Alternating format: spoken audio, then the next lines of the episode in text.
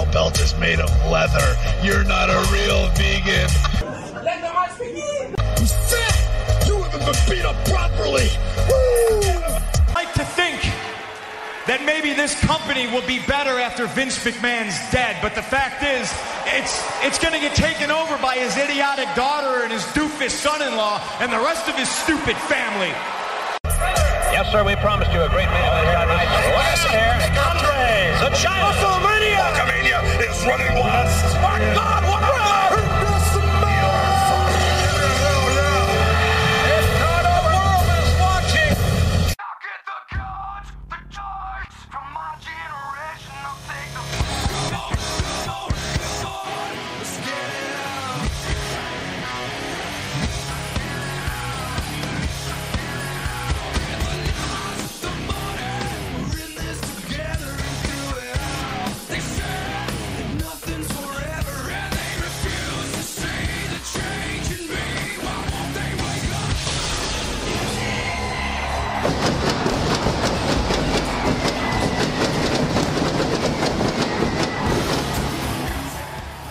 Καλησπέρα, καλησπέρα, καλησπέρα αγαπητό κοινό.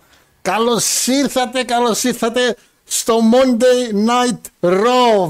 30 χρόνια, 30 χρόνια Παναγιώτη μου, 30 χρόνια entertainment, 30 χρόνια διασκέδασης, 30 χρόνια χαράς.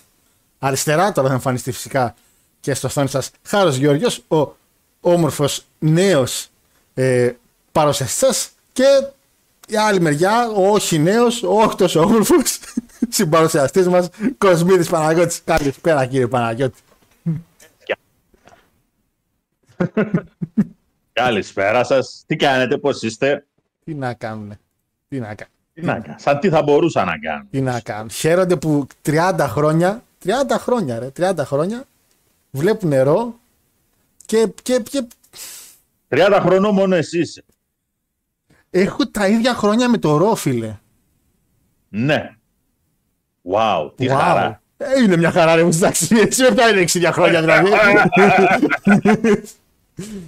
λοιπόν, καλησπέρα σε όλους τους παιδες, καλησπέρα. Ε, ξέρω ότι έχετε λίγο. Μας ακούτε καθαρά, το ξέρω ότι μας ακούτε καθαρά και τους δύο.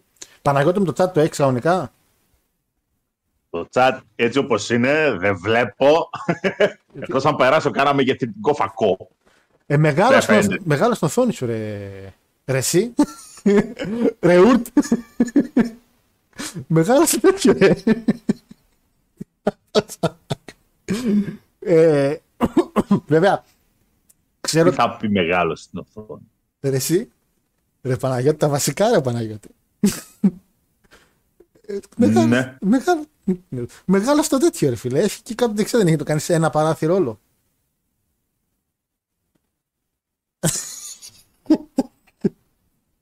Ας το γάμισε το. Ό,τι βλέπεις. Τα...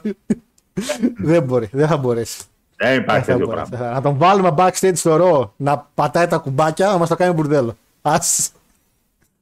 Δεν πειράζει. Ξέρω ότι μας βλέπετε λίγο όχι σε 720p αλλά 360. Ζητάω συγγνώμη, αλλά τραβάω ταυτόχρονα και για το Spotify. Χίλια συγγνώμη. Δεν είμαστε στο ράδιο σήμερα. Υπολογίζω μην δεν μπορεί να τραβήξει για τα δύο ταυτόχρονα. Ξέρω ότι είναι κάπω η οθόνη, αλλά όταν ανέβει το βίντεο μετά θα είναι πιο καλά. Ε, Παναγιώτη μου, τα, τα ψιλοβλέπεις τα γράμματα. Έτσι και γύρω σαν. Τα διαβάζεις. Ε, κάτι ψηλό βλέπω τώρα. Α, και μια καλησπέρα μπορεί να την πεις μέχρι να ανεβάσεις το βίντεο στο YouTube, στο Facebook. Αφού την είπα την καλησπέρα. Πάλι καλησπέρα θα πω. Εντάξει, καλησπέρα σας. Ξανά μάνα. Τι κάνετε, πώς είστε, γιατί είστε. Μην μην τη ρωτάς τι Όχι γιατί είστε. θα αρχίσουν να έχουν απορίες μετά. Λοιπόν, παιδιά, σήμερα έχουμε μια εκπομπή η οποία σαφέστατα είναι γεμάτη με νέα και σαφέστατα είναι γεμάτη με wrestling. Ε, καθότι Παναγιώτη μου πλησιάζουμε ίσως στην πιο excited μέρα της χρονιάς. Είναι το Rumble. Νομίζω κάθε χρόνο το ίδιο πράγμα λέμε. Ότι είναι το Rumble το πιο Ε, ναι, it's excited pay per the view. most wonderful time of the year. Έτσι, είναι σαν τα δικά μας Χριστούγεννα, ρε παιδί μου. Εντάξει, έχουμε τη WrestleMania που σαφέστατα είναι τα, τα, η πρωτοχρονιά, αλλά τα Χριστούγεννα είναι το Royal Rumble. Και αυτό το Σάββατο Παναγιώτη μου έχουμε το Royal Rumble, το οποίο φυσικά, ε, όπως λέει και ο τίτλος, γιατί δεν θέλω να είμαι από αυτούς, αλλά ήδη. ήδη ξέρουμε. Αλλά είσαι από αυτούς. Ήδη ξέρουμε. Το λέω από τώρα. Επειδή γράφουμε ήδη τίτλο Τεράστια νίκη κοντιρό του Rumble για να προλάβουμε κάποιες καταστάσεις. Απλά την άλλη εβδομάδα η εκπομπή θα λέγεται Ο Εκλεκτός. Έτσι θα λέγεται. Απλά πράγματα. Απλά πράγματα. Δεν είναι. Αχα.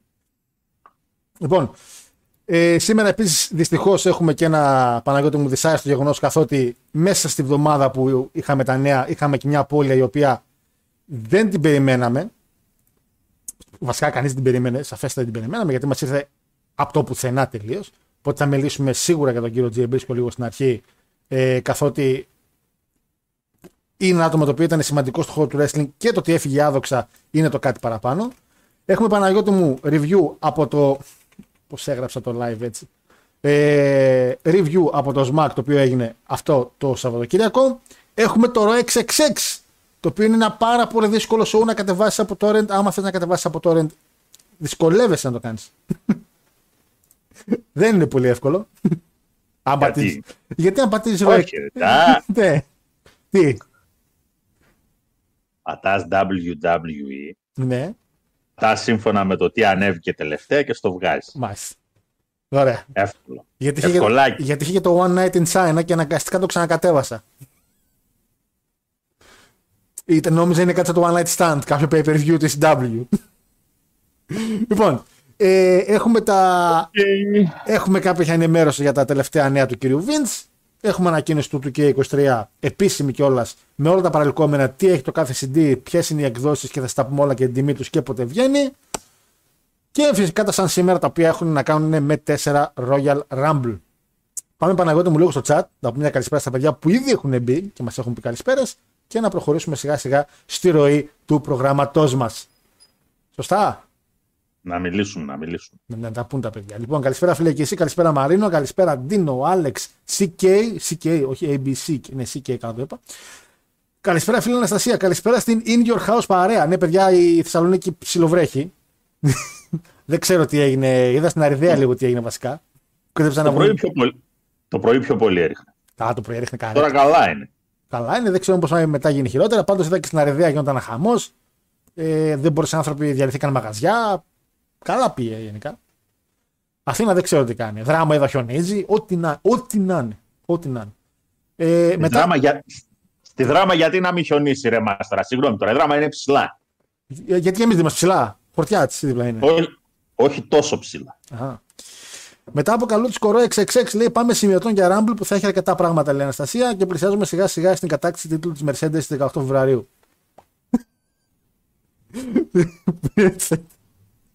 Κάτι. Ε, τραγουδάρα λέει αυτό είναι opening theme. Ναι, παιδιά, η αλήθεια είναι ήθελα να βάλω και opening theme και πυροτεχνήματα στο opening. Έβαλα του Ρο βασικά, αλλά το καλό του 2005 του Across the Nation. Ε, πλάκα πλάκα το Ρο είχε. Out of nowhere ήταν αυτό. Γιατί είναι αυτό το nowhere, φίλε. 30 χρόνια γιορτάζουμε το Ρο Παναγιώτη μου. Με τη Mercedes. Α, τι για τα πια και για τη Mercedes. Τη Mercedes εννοεί την, πια- την Banks. Μην πάτε μυαλό στο αμάξι. Ναι, αυτή ναι. Ναι, ε, νομίζεις θα πάρεις ζώνη στην Ιαπωνία, ρε η Άσια. Έτσι νομίζει. Θα πάει να φάει κάτι φάπες από τις Ιαπωνέζες και να φύγει νύχτα. Δεν το ξέρουμε ακόμα. Καλησπέρα, φίλε Μπεντζόν. Καλησπέρα, Μιχάλη. Καλησπέρα, φίλε Βαγγέλη. Βαγγελάρα μου, τι έγινε το τρένο, αγόρι μου; Το τρένο τι έγινε; Ε, μήπως όταν λέγατε με τον Αφραγκούζο το τρένο, το A-Train, μήπως ενώσατε το partner του Big Show, αυτόν που μπήκε και έχασε handicap. ε, Βαγγέλη, τι έγινε, αγόρι μου, ε; Ε, Ντροπή. παίξε, παίξε, παίξε και εσύ χαμηλά την παλίτσα γιατί δεν είσαι καλύτερα. Σηκώνω κύπελο χαλαρά και βγαίνω Ευρώπη. Καλά. Παίρνα πρώτα από το Χαριλάου και όλα να μιλήσουμε. Γιατί αυτό εδώ το πράγμα που έπαιζε προχθές με τον Ατρόμητο δεν περνάει από το Χαριλάου. Εντάξει, ξέρει ποιο είναι το θέμα τώρα. Μία αυτό με τον Ατρόμητο. Μία αυτό που έγινε σήμερα το opening στα δικαστήρια και χτε. Ε, δεν θα πάνε λίγο πορωμένοι αύριο. Εμεί Λοιπόν. πάμε να την πληρώσουμε. Συζητάμε πριν από λίγο και μου λέει: Είδες το ρο. Ε, λέω εντάξει, μόλις το είδα. Ε, δικαστήριο, ποιο δικαστήριο, ρε γατάκια. Ποιο δικαστήριο. Εντάξει, παιδιά, μιλάμε σήμερα, έτσι. Τέτοιο handicap δεν έχω ξαναδεί. Κύριος Αλέξης, πάνω εναντίον όλων. Εντάξει, έγινε της πόπης. Έκοψε πρόμο. Έκοψε πρόμο και μετά έγινε το σώσε μεγάλη, έτσι. Μετά είχαμε interference, κόντρα interference, ξανά interference. Ποιος βγήκε over τελικά; Ο- ο- Κα, ο διαιτητής τα μάζεψε, μπήκε μέσα. Τους άφησε 10 λεπτά, ηρεμήσαν, χαλαρώσαν. και ξεκίνησε μετά κανονικά το μάτς. Έκανε διακοπή δικαστηρίου. Θα κάνει ρε μεγάλα, τους αφήνει. Πλακωθήκανε πάλι καλά. Να πούμε για τους Η λίγους που... φάση της υπόθεσης είναι Ναι. ότι οι κατηγορούμενοι είναι στη μέση. Ναι. Και άμα γινόταν κανένα τζερτζελές, αυτά τι πληρώνανε. Τι χάνουμε. ρε. Γιατί αυτή η δίκη δεν είναι τηλεοπτική όπως ήταν το OJ όμως; Ποιος σου είπε ότι η δίκη του OJ ήταν τηλεοπτική; Αφού την έδειχνε τηλεόραση, ρε φίλε. Το αποτέλεσμα βγήκε live στη τηλεόραση. Άλλο το αποτέλεσμα βγήκε live. Ακόμα και στην Αμερική απαγορεύεται η τηλεοπτική κάλυψη μέσα στις αίθουσες. Α, Με το ναι. που ξεκινάει η διαδικασία. Δεν κατάλαβες. Γι' αυτό και έχουν γίνει περί διάσημα αυτά τα σκιτσάκια που κάνουν για τους κατηγορούμενους, τους ε, μάρτυρες. Α, που Τα κάνουν Α, τα είναι ζωγραφιστά φυσικά. Παγορεύεται διαρροπάλου. Όπως φυσικά και στην Ελλάδα. Εντάξει. Θα- Θα μπορούσε όμως σήμερα μια καμερούλα να κόβει πρόμα Αλέξ Κούλιας. Ε, στυλ CM Punk. Ε, άμα φύγω, θα πάρει το δικαστήριο ο Χλεχλέτ ο άλλος ή κάτι τέτοιο. Θα με δείτε σε άλλα δικαστήρια και τέτοια. Να πούμε για όσους δεν ξέρουν, Εντάξει. για τους λίγους που δεν ξέρουν, μιλάμε για τη δίκη του Άλκη που έγινε εδώ στη Θεσσαλονίκη. Στο οποίο ο Παναγιώτης είναι πρώτη σειρά πίστα και ο κύριος Αλέξης είναι ο κύριος Κούλιας. Από τους καλύτερους πρόμο τυπάδες εκεί έξω, να ξέρετε. Έτσι. Entertaining value στο Θεό. Ο Πολ Χέιμαν της Ελλάδας. Ο Wiseman. λοιπόν, Φυσικά, φυσικά βέβαια, έτσι, στο promo package ε, το σημερινό της δίκης, γιατί μετά όταν ξεκινήσαν οι μάρτυρες, αφήστε το, δεν ήταν για να είναι άνθρωπος μέσα. Άστα. Τα αρχίσανε τα... δε, δε, πρέ- Τάση. πρέπει να τα βλέπουμε αυτά. Είναι κρίμα που ο κόσμος δεν ενημερώνεται. Οι δίκες είναι δημόσιες. Μπορεί οποιοδήποτε να έρθει να την παρακολουθήσει. Ότι αν εγώ ερχόμουν θα είχα χώρο να κάτσω, ας πούμε, σήμερα. Είχε, πώς δεν είχε. Είχε. Ε, Παναγιώτη, δεν μας παίρνει ένα τηλέφωνο. Γιατί ρε, δουλειά δεν έχεις. Θα έρχομαι με τη δουλειά, ρε. φίλε. λοιπόν, καλησπέρα στην παρέα, λέει ο φίλος. Λέω καλησπέρα, φίλε. Ε, καλησπέρα, φίλε Γεμάρη. Σκεφτόμουν να ρωτήσω ποιο είναι το αγαπημένο σας intro του ρο. Εγώ είμαι προς το song της εισαγωγής. Ε, φίλε, λέει, το καλύτερο intro του ρο είναι αυτό το οποίο βασικά έπαιξε και στην αρχή από τον ήχο του 2005, κατ' εμέ τουλάχιστον. Που, το Across the Nation που είχε, που ήταν πιο edgy, πιο έτσι βίο, πιο και καλά, θα δεις κάτι σκληρό. Ruthless Aggression era, ρε παιδί μου. Πανάγος δεν ξέρω αν έχεις μια προτίμηση συγκεκριμένη. Ουδέν. Ουδέν. Ουδής ουδέν.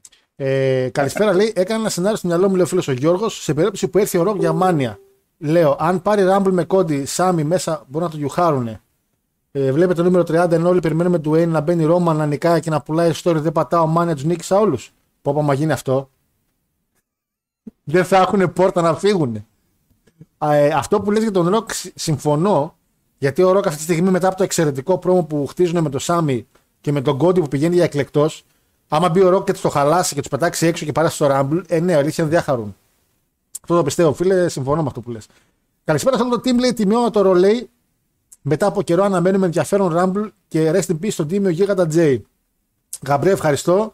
Ε, δώσε μια γκαζιά στο μοτόριο να νεκροθάφτει μια δουλειά έχεις. Καλά, ο Τέκερ, ρε πούστη. με νεκρά πήγαινε. τέλειωνε, ρε αγόρι μου γλυκό. Τέλειωνε. Τέλει- Άσε συμπλέκτηκε, άσε να, άσε να κυλήσει, ρε πούστη. Τι είναι αυτό το πράγμα. Λοιπόν, ε, πω, Αγάτε τον άνθρωπο. Καλά, έχω μετά για Taker. Λοιπόν, βλέπω να γίνεται καμιά στραβή λέει, και να το παίρνει κάποιος άλλος και την άλλη εβδομάδα αντί για εκλεκτός θα γράφει απολογία. Βάζω από τώρα, από τώρα μαθαίνετε, ρε, από τώρα. Όχο. Άμα την άλλη εβδομάδα δεν το έχει πάρει ο Κόντι, θα λέγεται εκπομπή Απολογία Χάρου Γεώργιου. ρε, πάτε καλά, ρε. Χάρος, ε, χάρος λέω. Ο Κόντι δεν το πάρει. Είστε σοβαροί. Εντάξει. Κοίτα. Εκτός το ότι θα λέγεται απολογία χάρου, να ξέρεις. Θα έχει και αβοκάντο και μαχαιράκι. Άντε πάλι. Εκεί που θα κάτσεις. Εκεί που θα κάτσεις θα έχει αβοκάντο και μαχαιράκι. Καλησπέρα, λέει ο φίλος από τον Ελιόλου στο Πειραιά. Τι έγινε, αγόρι μου, διαλύεται η Ελλάδα και στον Πειραιά, μόνο ελιό έχετε. Θα μου πεις Μαρινάκη, πρόεδρο, πάντα έλιο έχεις. Κοίτα. Πάντα έλιο Ναι, έχεις. ναι, ναι. Εκείνο, εκείνο το βαπόρ. Ίσχα, ίσχα, ίσχα. Πού το βρήκατε, ρε μάλλον, 14 κιλά; Όχι, τόνι. 14, 4,5 τόνοι κόκα είναι μέσα. 4,5 τόνοι πέψη, πού τη βρήκατε; Να κάνεις μπάνιο εκεί πέρα. Ε, Ο α, τε- Σαββίνοβιτς θα έχει τρελαθεί. α, κα- 4,5 τόνοι. Αχ, αν είναι δυνατόν, μιλάμε για λεφτά τώρα. Ξαναχτίζεις, την- ξαναχτίζεις την Ελλάδα ξανά. Λοιπόν, τσαφ τσουφ λέει στην ένα ακόμα και έτσι. Άσε ρε Βαγγέλη, μετά από ένα μήνα έτσι πάνω θα κοιτάς. Θα πονέσει βέρκο σου, βρε Βαγγέλη μου. Εδώ είμαστε. Εδώ είμαστε. λοιπόν, πώς γίνεται να μην είναι live η δίκη του OJ, αλλά να είναι live η δίκη του Bishop, λέει ο Μάριος. Τι βλάκα. Έλα Μάριε. Top, top προς στιγμές. Top, Πα- top. Παρεπιπτόντως έτσι όπως πάει η δουλειά να ξέρεις, μάλλον, ε, Τι; μάλλον για Φιλαδέλφια να το σηκώσει. Ποιος, ε; Για το NFL. Α, α Super Bowl. Οι, Μάλλον για εκεί πάει η δουλειά. οι Jaguars; Αποκλείστηκαν. Ηρωικά, πε- ηρωικά έπεσαν βέβαια. Στα, δεν, Παναγιώτη, δεν υπάρχει δεύτερη θέση. Εντάξει, αυτό το παίξαμε μπάλα αλλά χάσαμε. Μα- αυτά είναι βλακίες. δεν έχει Δεν πέσαμε ήταν ηρωικά. δεύτεροι άνθρωποι. Στους 8 πήγανε στα προημιτελικά. δεν έχει σημασία. Και οι Βάζελοι πήγαν τελικό με τον Άγιαξ. Χάσανε, χάσανε, τελείως. Μας ζαλίζει τον έρωτα. Οκ. δεν έχει πέσαμε ηρωικά. Πέσαμε. Ο, Ολυ- ο Ολυμπιακός μέχρι πού πήγε; Λοιπόν, πάω στα μηνύματα. 500 πά- φορές, πάω στα μηνύματα. 500 φορές που έχει πάει να παίξει στο Champions League. Έχουμε πάρει γύρω μπάσκετ. Έχουμε πάρει. Τι Eurobasket ρε μεγάλε, εθνική ομάδα είστε. Ε, δύο φορές το πήρε το Eurobasket η εθνική. Έχουμε πάρει βόλι, έχουμε πάρει πόλο. Στο σκάκι είμαστε καλοί. Τελείως. Δεν Καλησπέρα, ξέρω, να ρωτήσω τον Κασπάρο. καλησπέρα στην ομάδα. Λέει Γιώργο, δώσε προγνωστικό να δούμε φέτος ποιος θα, πάρει- ποιος θα φάει αβοκάντο. Λέει. Ρο XXX, τραγικό για αυτό που μας πουλούσανε. Και συγγνώμη για την κατάτια των εβδομαδιών, δεν φταίει πια ο Βίντ. Α, μαν, επιθέσεις εδώ στο γαμπρό. Α, μαν. Α, Πρέπει να σβήνω μηνύματα εγώ. Δεν γίνεται, σα αφήνω έτσι, λέει Λάσκα. Λοιπόν. Ε, Παναγιώτης, εγώ πώς μπορώ να βρεθώ σε δίκη; Θέλω να κάνω vlog, λέει ο Μάριος. Μαριέ, Αριέ, έτσι και ανοίξει κινητό εκεί μέσα, αν σε πάρει χαμπάρι μόνο ο χωροφύλακας και σου πει όπως είσαι σβήστο, έχει καλός. Γιατί άμα σε πάρει χαμπάρι πρόεδρος ή ο πρόεδρος, Εντάξει, ρε Μάριε, εσύ ε, βόρεια, βόρεια δεν μένεις. Τι εννοείς πώς να μπεις, πώς να βρεθείς σε δίκη; Πολύ εύκολα. Απλά κάνε μια φορά όπου είσαι, κάνε ότι σηκώνει το χέρι σου απότομα, τελείωσε. Δεν θα σε πει κανείς κουβέντα. ε, για Τέικερ, εγώ είπα πάλι καλά δεν πετάχτηκε ένα χαριστέα μπροστά. χαριστέα μόνος σε μηχανάκι χάρο έχει πεταχτεί. Το ουρτ, το τρελό. και είπε και συγγνώμη γιατί με τράκαρε, γιατί με, με τράκαρε με τα πόδια και είπε και συγγνώμη γιατί έπεσε πάνω μου. Λοιπόν, και εγώ και Βλαβέ- φαντάζομαι στράβωσε τη Ζάντα. Πάει το, το Blade. Πρώτο service έτσι έγινε. λοιπόν, και εγώ Φιλαδέλφια λέει βλέπω Μάριος. Καταπληκτική, αλλά νομίζω θα δούμε τερμπάκι με Σαν Φραντζίσκο. Αχ, αυτά τα νεφελίστικα που ξέρετε. Άχου. Άχου, α, κι άλλος από κάτω. Σιγά, Πες το κύριε Πάνο. Σιγά, μην, σιγά μην περάσουν το Mahomes οι 49ers. Ούτε για πλάκα. Λοιπόν, Παναγιώτη μου, ξεκινάμε σιγά σιγά. Να πάμε πρώτα στα σαν σήμερα για να τα κλείσουμε και να πάμε στον κύριο Τζέι μέχρι να μπει κι άλλος κόσμος. Έχουμε 4 Rumble. Παίζει να θυμάστε τους νικητές από τα 4 Rumble που θα αναφέρουμε. 99,99% και το λέω γιατί άμα είναι κανένα που να έχει πέσει γυναίκα μπορεί να μην το θυμάμαι. Τους άντρες το θυμάμαι όλους. 1988. Το πρώτο. Χάξο Τζιμ Ντάγκαν. Θυμάσαι που πέταξε έξω; Ο Λάζιτας. Ωραία. Όχι. Α, τε- τε- τε- πες. Θυμάμαι όμως ποιος μπήκε πρώτος. Καλά, εντάξει, δεν θέλω να το αναφέρει το, το βλάκα. Το- γίνεται- Πονάς! γίνεται- Πονάς! Πονάς! Γίνεται το πρώτο Royal Rumble το 1988. Δεν είναι καν ότι α, έχουμε το Royal Rumble. Είναι απλά ένα special match. Το οποίο είναι ούτε καν main event. Γιατί main event είναι ο Χάκου με τον Ντάμα εναντίον των Young Stallions που είναι ο Paul Roma με τον Jim Powers. Ό,τι να είναι. Πολ Ρώμα ρε φίλε, τι παικτάρας. Τι πάρτα. αλλά, αλλά Τι λες βρε. Άντε ρε παλτό από εκεί πέρα Α, θα πεις τον Πολ Ρώμα. να Πατήστε πούμε. Paul Roma Τι να σου δείτε ε, ένα αμπάλι τρελό. Απλά μειώδη αμπάλι όμως. Αλλά καλό παιδί. Χρυσοχέρι. Ε. Ακτή με τέτοιο να, με Χέρκουλες, ε, τέτοιο Power and Glory. Χρυσές εποχές του wrestling τότε. Να ξέρεις. Άντε από εδώ πέρα. να μόνο, πας. μόνο τρίχα, Τι τίποτα. περιμένει, τι περιμένει κανείς τώρα που κάθεται και περιμένει πότε θα γίνουν οι τέτοιοι να πούμε, πώς τους λένε, του... οι Street Profits θα γίνουν tag team να Πού θα να, γίνει- πού να θα- τσακουμπήσετε ρε θα- τους Street Profits. Άγια από εδώ πέρα να πούμε. Ε, Ultra Scorpion έχει απόλυτο δίκιο. Έβγαλε τον One Man Gang, όχι One Man Crew. Ναι, ένα μπράβο τώρα διόρθωσε και εσύ ο ίδιος. Πάντως στο πρώτο Rumble, πρώτος μπαίνει ο Bret Hart στο first ever και δεύτερος μπαίνει ο Don. Ε, συγγνώμη, ο Τίτο Σαντάνα, συγγνώμη. Bret Hart, Τίτο Σαντάνα, πρώτο μπήκε στο Rumble. Μετά γίνεται σαν σήμερα το 1993 Παναγιώτη μου. Απ, εδώ να σε δω. Γιώκο. Γιώκο. Ποιον βγάζει; Συγγνώμη, ποιος βγαίνει μόνος του; Όχι καθαρά που βγαίνει μόνος του. Καλά, το Ποιος- είπες. Συγγνώμη, ναι.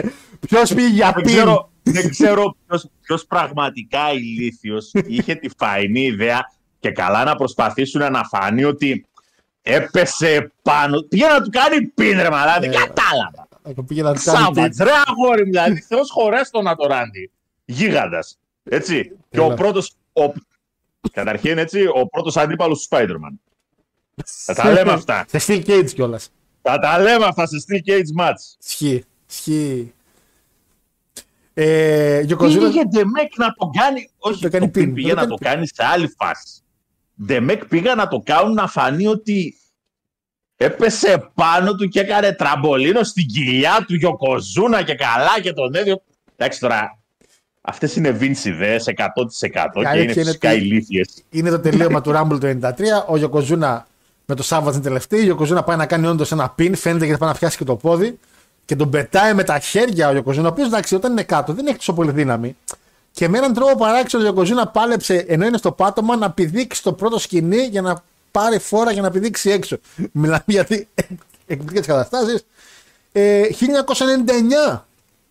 Vince, Vincent Kennedy McMahon, Mr. McMahon. αν αυτή την εποχή έπαιρνε κάποιος τέτοιο στο Rumble, νομίζω θα γινόταν λίγο χαμός. Τότε όμως, τότε, νομίζω ήταν σωστό. Και είναι η πρώτη φορά, Παναγιώτη μου, η πρώτη φορά που το νούμερο 1 και το νούμερο 2 μένουν και τελευταίοι. Καθότι μπήκε νούμερο 1.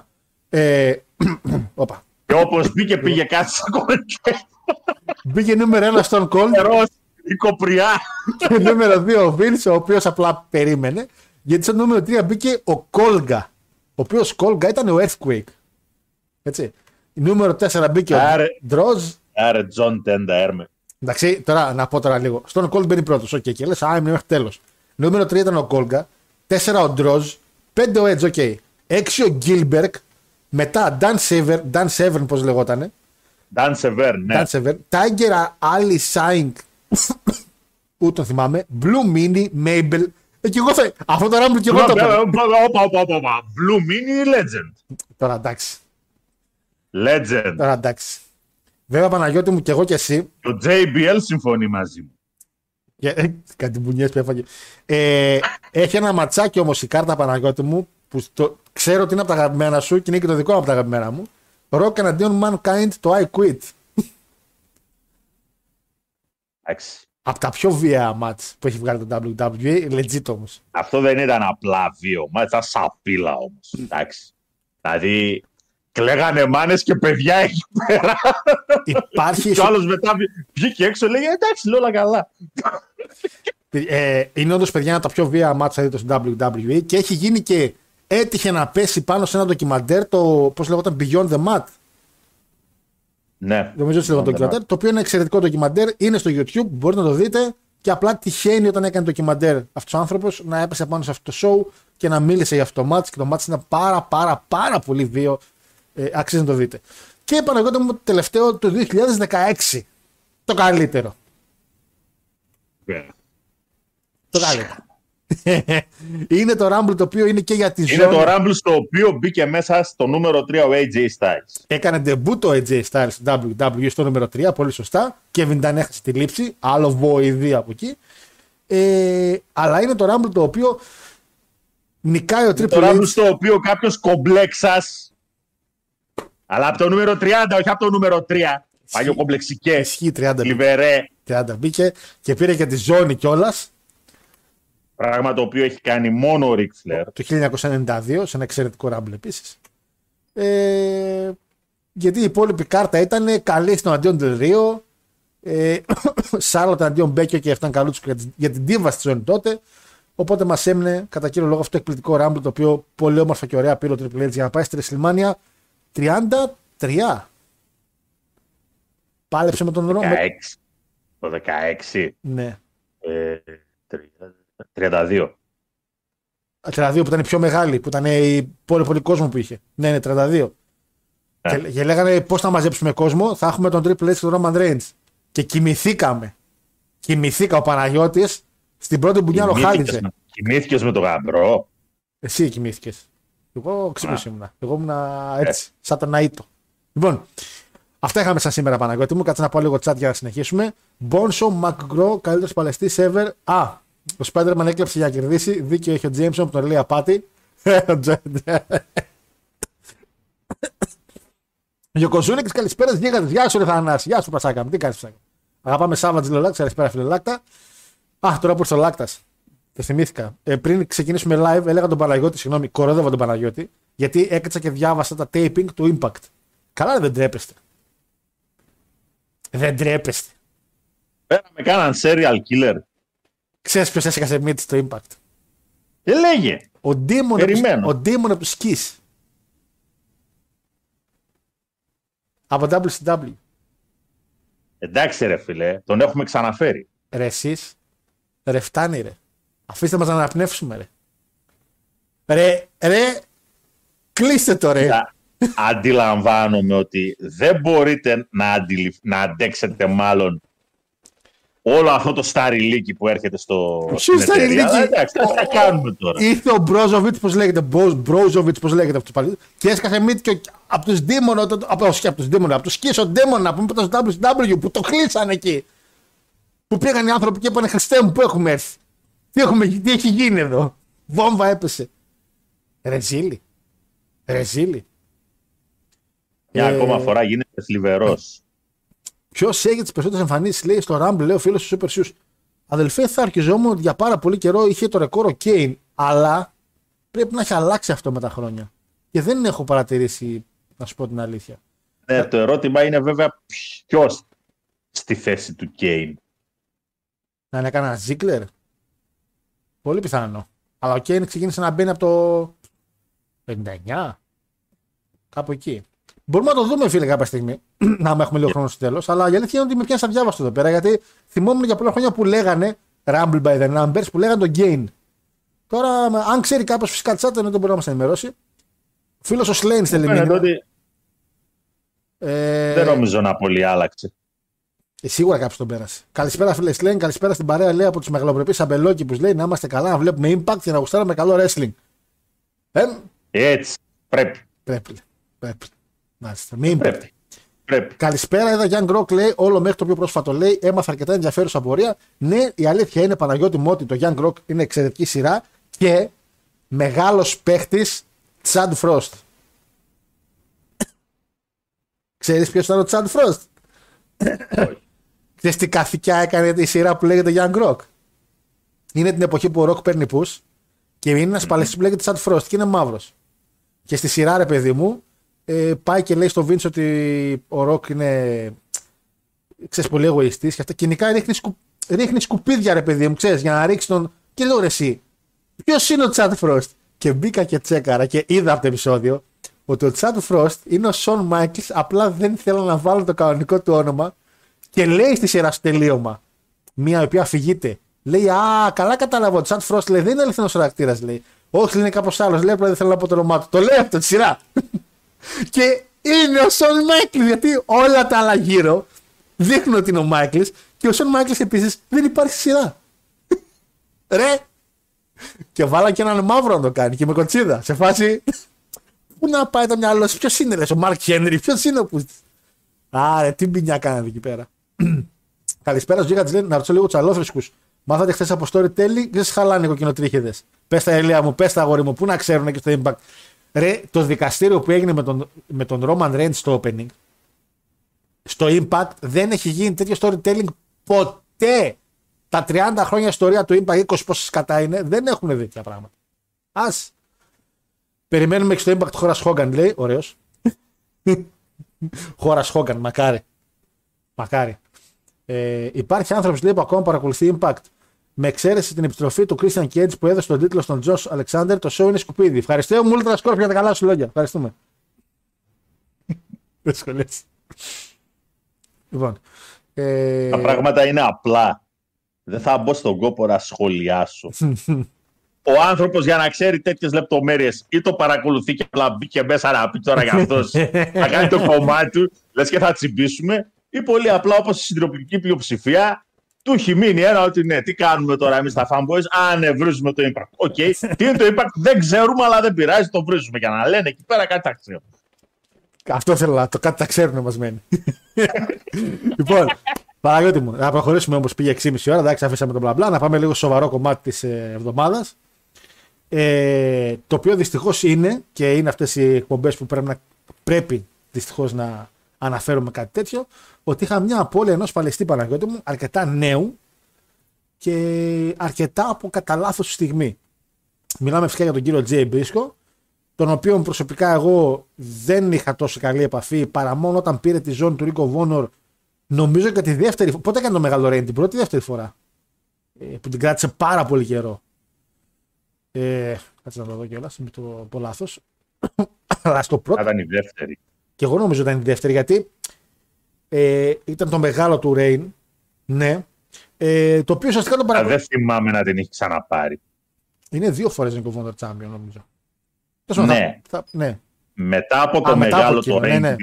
που την έχασα από το Jay Lethal, δεν θυμάμαι να την είχε ξαναπάρει. Οπότε μιλάω τότε για το δεύτερο Ρέιν. Ασχολήθηκε με τη Tag Team.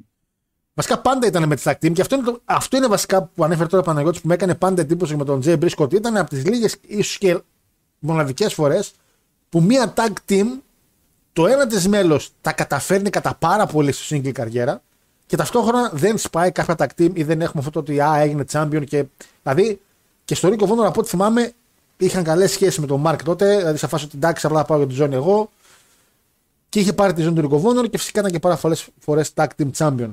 Ε, για την ιστορία, ο κύριος Τζέι με αυτά τα οποία εν τέλει μάθαμε από το αστυνομικό τμήμα του Delaware, καθότι από εκεί ήταν η επίσημη ανακοίνωση, είναι ότι πήγαινε τις κόρες του σε προπόνηση για cheerleaders, που ήταν δηλωμένες κοπέλες, ε, μαζί με τη γυναίκα τους στο διπλακάθισμα και περνούσαν από ένα δρομάκι τύπου βασικά δύο λωρίδες. Ξέρεις, Παναγιώτη μου δρόμος τώρα, ξέρεις. Για Γιάννη Τσάπουλο ο λόγος, επειδή που είναι δύο λωρίδες όλο αλλά είναι για ψηλές ταχύτητες λίγο. Ε, μεγάλο αυτοκίνητο ε, και το δικό τους και αυτό που έρχονταν απέναντι, μια κοπέλα η οποία για κάποιον εξήγητο λόγο όσο πλησιάζαν παρότι ήταν ψηλομόνη τους στον δρόμο δεν είχε κίνηση ο δρόμος. Ε, αφέθηκε η προσοχή της. Εδώ υπάρχει ένα μεγάλο κενό. Δεν έχουν κάνει ακόμα κάποια επίσημη ανακοίνωση περί αλκοόλ και αυτά. Η μόνη ανακοίνωση που υπήρξε είναι ότι η κοπέλα, επειδή το κινητό της βρέθηκε σε μια κατάσταση όπου να είναι ότι υπάρχει μια περίπτωση να είχε ασχοληθεί με το κινητό της εκείνη τη στιγμή να στείλει κάποιο μήνυμα και να αφαιρέθηκε τελείως μπήκε απευθείας στο ανάποδο ρεύμα, σε, σε πολύ κοντινή απόσταση με το μάξι του κυρίου Μπρίσκο και δεν πρόλαβε καθόλου να αντιδράσει γιατί η σύγκρουση έγινε πάνω στο δρόμο. Ε, με αποτέλεσμα οι οδηγοί και των δύο αυτοκίνητων να χάσουν τη ζωή τους. Η γυναίκα του κυρίου Μπρίσκο είχε τη ζώνη, ήταν ασφαλής και τα κορίτσια πίσω να ήταν σε πάρα πολύ επικίνδυνη κατάσταση μέχρι και προχθές. Καθότι ειδικά η μεγάλη δεν είχε καμία αίσθηση από τη μέση και κάτω, πόδια, αγώνα και αυτά, δεν είχε καμία αίσθηση, δεν μπορούσε να τα κουνήσει με τίποτα. Ε, δεν μπορώ να μπω παραπάνω στο ιατρικό κομμάτι γιατί παρότι τα είδα είναι ψηλοαχρίαστο γιατί η κοπέλα εν τέλει είναι εντάξει, αρχίζει και έχει επαφή, νιώθει αυτό το μυρμήγκιασμα το οποίο σημαίνει ότι σιγά σιγά θα έρθει η αίσθηση των ποδιών της και όλα αυτά. Ήδη δηλαδή κάνει κάποια καλά βήματα. Ήταν πολύ θετικά τα σχόλια από τους γιατρούς για τις μικρές. Ε, θα έχουν προβλήματα για ένα-δύο χρόνια ακόμα, αλλά όχι τόσο σοβαρά όσο θα μπορούσε να ήταν. Ο κύριος Τζέι δεν φορούσε ζώνη. Ε, δεν ξέρω αν είναι το αποτέλεσμα του θανάτου του αν φορούσε ζώνη ή όχι, γιατί έχει τύχει να γνωρίσω και κόσμος ο οποίος δεν φορούσε ζώνη και σώθηκε επειδή φορούσε ζώνη. Έχω ακούσει κόσμο που φορούσε ζώνη και φορούσε, σώθηκε επειδή φορούσε ζώνη. Σαφέστα πρέπει να φοράτε όλη τη ζώνη. Ε, γιατί ζώνη φορούσε και η κοπέλα το αυτοκίνητο που ερχόταν και πέθανε για εκείνη. Και χάθηκε άδοξα Παναγιώτη μου ένα παλικάρι. Ένας άνθρωπος ο οποίος ήταν πολύ αγαπητός στο community του από ό,τι κατάλαβα. Ε, άκουσα την εκπομπή του κυρίου Κορνέτ και ήταν η καταλληλότερη πιστεύω να ακούσει κάποιος άμα θέλει να μάθει μερικά πράγματα. Δεν μπορούσα να ακούω τον κύριο Κορνέτ να κλαίει για 15 λεπτά. Πραγματικά δεν μπορούσα να το καταλάβω. Ένιωθα λίγο παράξενα. Για την προσωπική του ζωή και αυτά δεν χρειάζεται να πούμε εμείς. Δεν ήμασταν γνωστοί του, δεν το ξέραμε. Ε, από όσους μας ακούτε εδώ πέρα, είμαστε εδώ πέρα 51 άτομα. Έχουμε και πολύ κόσμο.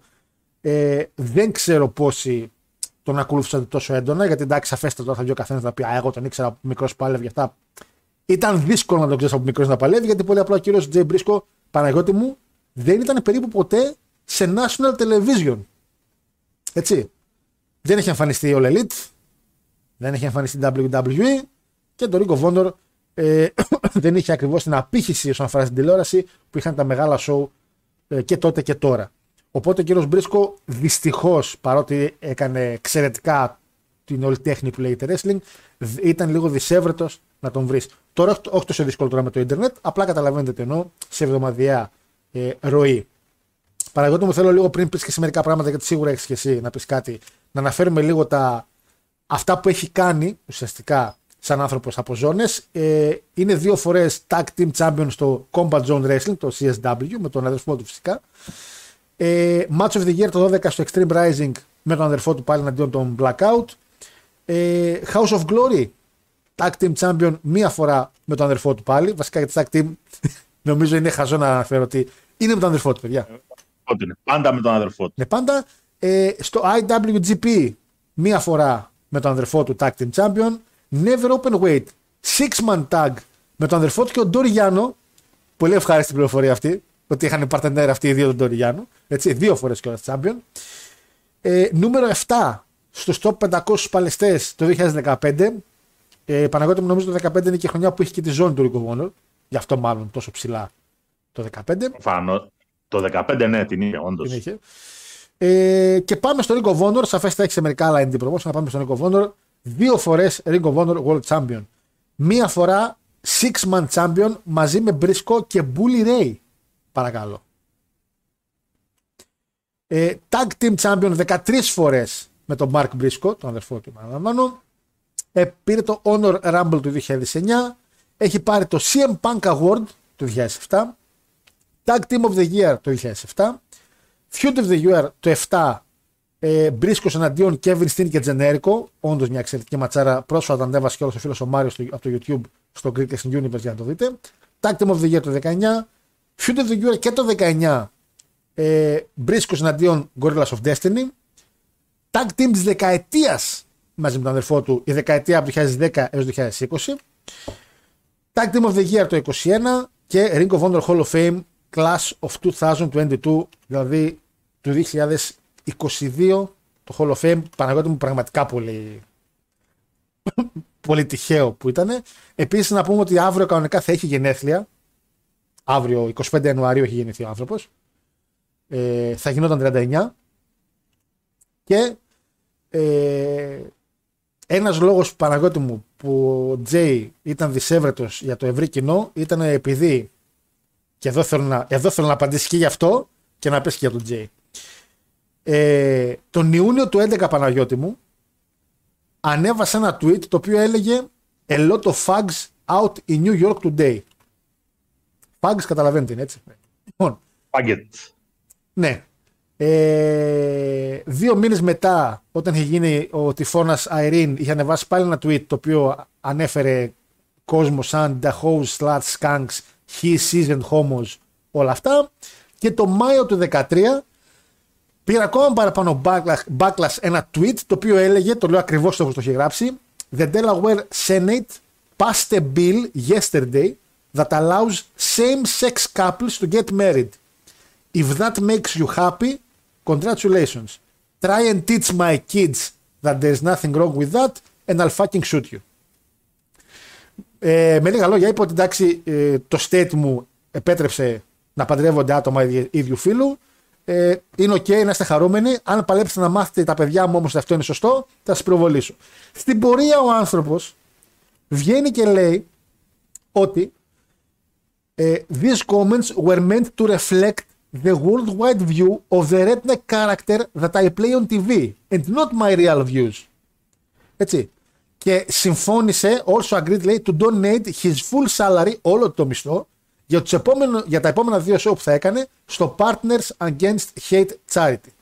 Το 2021 ο κύριος Ian Ριγκαμπόνι, ο οποίος είναι ένας ακτιβιστής της LGBT community, έξω από το wrestling, είπε ότι αν ο κόσμος ήξερε πόσο ο Τζέι σαπορτάρει την όλη κατάσταση και πόσο υπέρ είναι τον LGBT, θα μένετε άφωνοι και δεν θα είχατε καν ε, ιδέα και δεν, θα, δεν ασχολιάζεται καν ένα tweet το οποίο έκανε on gimmick. Ένας άνθρωπος ο οποίος επίσης έχει μιλήσει για τον κύριο ε, Τζέι είναι ο Έφη, ο οποίος είναι ένας γνωστός παλαιστής των Indie Promotion, ο οποίος και ο χαρακτήρας του αλλά και ο ίδιος είναι πολύ υπέρ της LGBT community κοινότητας. Γύρισε και είπε ότι ο Τζέι είναι από τα πιο εξαιρετικά άτομα που έχει γνωρίσει και ότι ποτέ δεν είχε κανέναν πρόβλημα να δουλεύει μαζί του. Γι' αυτό το λόγο όμως είναι και ο λόγος που οι Μπρίσκος δεν ήταν στο Elite. Είναι ο λόγος που η Warner Bros. δεν τους άφησε ε, να εμφανιστούν στην τηλεόραση. Κάτι το οποίο παίζει πάρα πολύ. Τουλάχιστον αυτό έχει δηλώσει ο κύριος Dave Meltzer όταν ρωτήθηκε γιατί οι Μπρίσκος δεν έχουν εμφανιστεί στο All Elite. Γιατί το κανάλι θεώρησε ότι θα πάρει κακό publicity το να εμφανιστούν αυτά τα άτομα. Ε, δεν ξέρω κατά πόσο είναι επιβεβαιωμένο αυτό, αλλά για να μην τους είχαν κιόλας στην τηλεόραση, φαντάζομαι ότι θα ισχύει κιόλας γιατί έχουν περάσει καιρός. Ναι, γιατί στην τηλεόραση γνωρίζουν πολύ καλά ότι αυτό που μένει είναι το καραγκιόζηλίκι του καθενός στο Twitter και όχι αυτό το οποίο είναι ο κάθε ένας πραγματικά ή το τι έχει κάνει σαν προσωπικότητα. Μα εν τέλει ο άνθρωπος Παναγιώτη μου δεν ήταν καν ομοφοβικός. Δηλαδή, πρόσφατα, για έναν Ναι. άνθρωπο ο οποίος ήταν και αυτό που λέγαμε, γιατί πάντα και εγώ και εσύ, σκορδε... κοτοπουλάδε λέγαμε. Έτσι, με τα κορτέτσια, ε, rednecks τελείως. Όχι, και αυτή ήταν η δουλειά τους. Αφού τον άκουσες στον κορνέτ, καταλαβαίνεις ότι με αυτά ασχολούνταν. Το θέμα είναι ότι στην πορεία ο Τζέι, αν εξαιρείτε το tweet του 11, στην πορεία ο άνθρωπος, καθότι σαφέστα και αυτός άλλαξε σαν άνθρωπος και είδε πώ έχει εξελιχθεί η κοινωνία, σαφέστα έγινε και λίγο πιο, όχι να το πω πολιτισμένος, άλλαξε η νοοτροπία του.